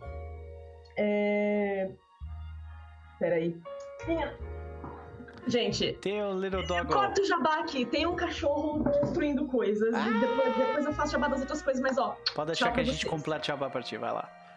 Então, entre em contato com ela pelo twitter.com/nise com 2 is ou deem uma olhada se vocês querem ver como é que ela é cantando, produzindo música. Ou no YouTube, ela tem um canal chamado Bar da Nise no YouTube. Vocês vão encontrar, os links estão aqui no chat, neste momento. Inclusive, o nosso jogo de Starforged usa uma das músicas que a Nise fez para os nossos personagens em Ironsworn, que ficou um negócio absurdo, né? Pra variar, né? Tem um clipezinho com arte feita pela Bajira, né? Pela nossa querida... Não, Majira. Mad Era. Que é uma pessoa maravilhosa também que produz quadrinhos, é uma ilustradora maravilhosa que trabalha em vários projetos junto com a Nise. Então sigam ela, vale muito a pena. E eu dou por encerrada a maratona de fim de semana daqui, senhoras e senhores. Desculpa o cansaço, a voz meio rouca, mas é que hoje a coisa foi mais pesada do que o normal e eu ainda estou batalhando uma virose, né? Uma virose que está se espalhando pela galera da RPG, então tomem cuidado que aparentemente D20s passam esse problema. A gente está salvo aqui porque a gente rola D6, né? Mas a galera que está rolando D20 está tudo pegando, tá? Então tomem cuidado. Tomem cuidado. Safety first, né? É, exatamente. Você não sabia que as ferramentas de segurança no jogo, na verdade, é de segurança física mesmo. Não sei isso. A gente vai ficando por aqui. Nós voltamos na quarta, como o Rafa comentou, para mais Starforged. Quinta-feira, Pathfinder e muito mais. A gente vai ficando por aqui. Até mais.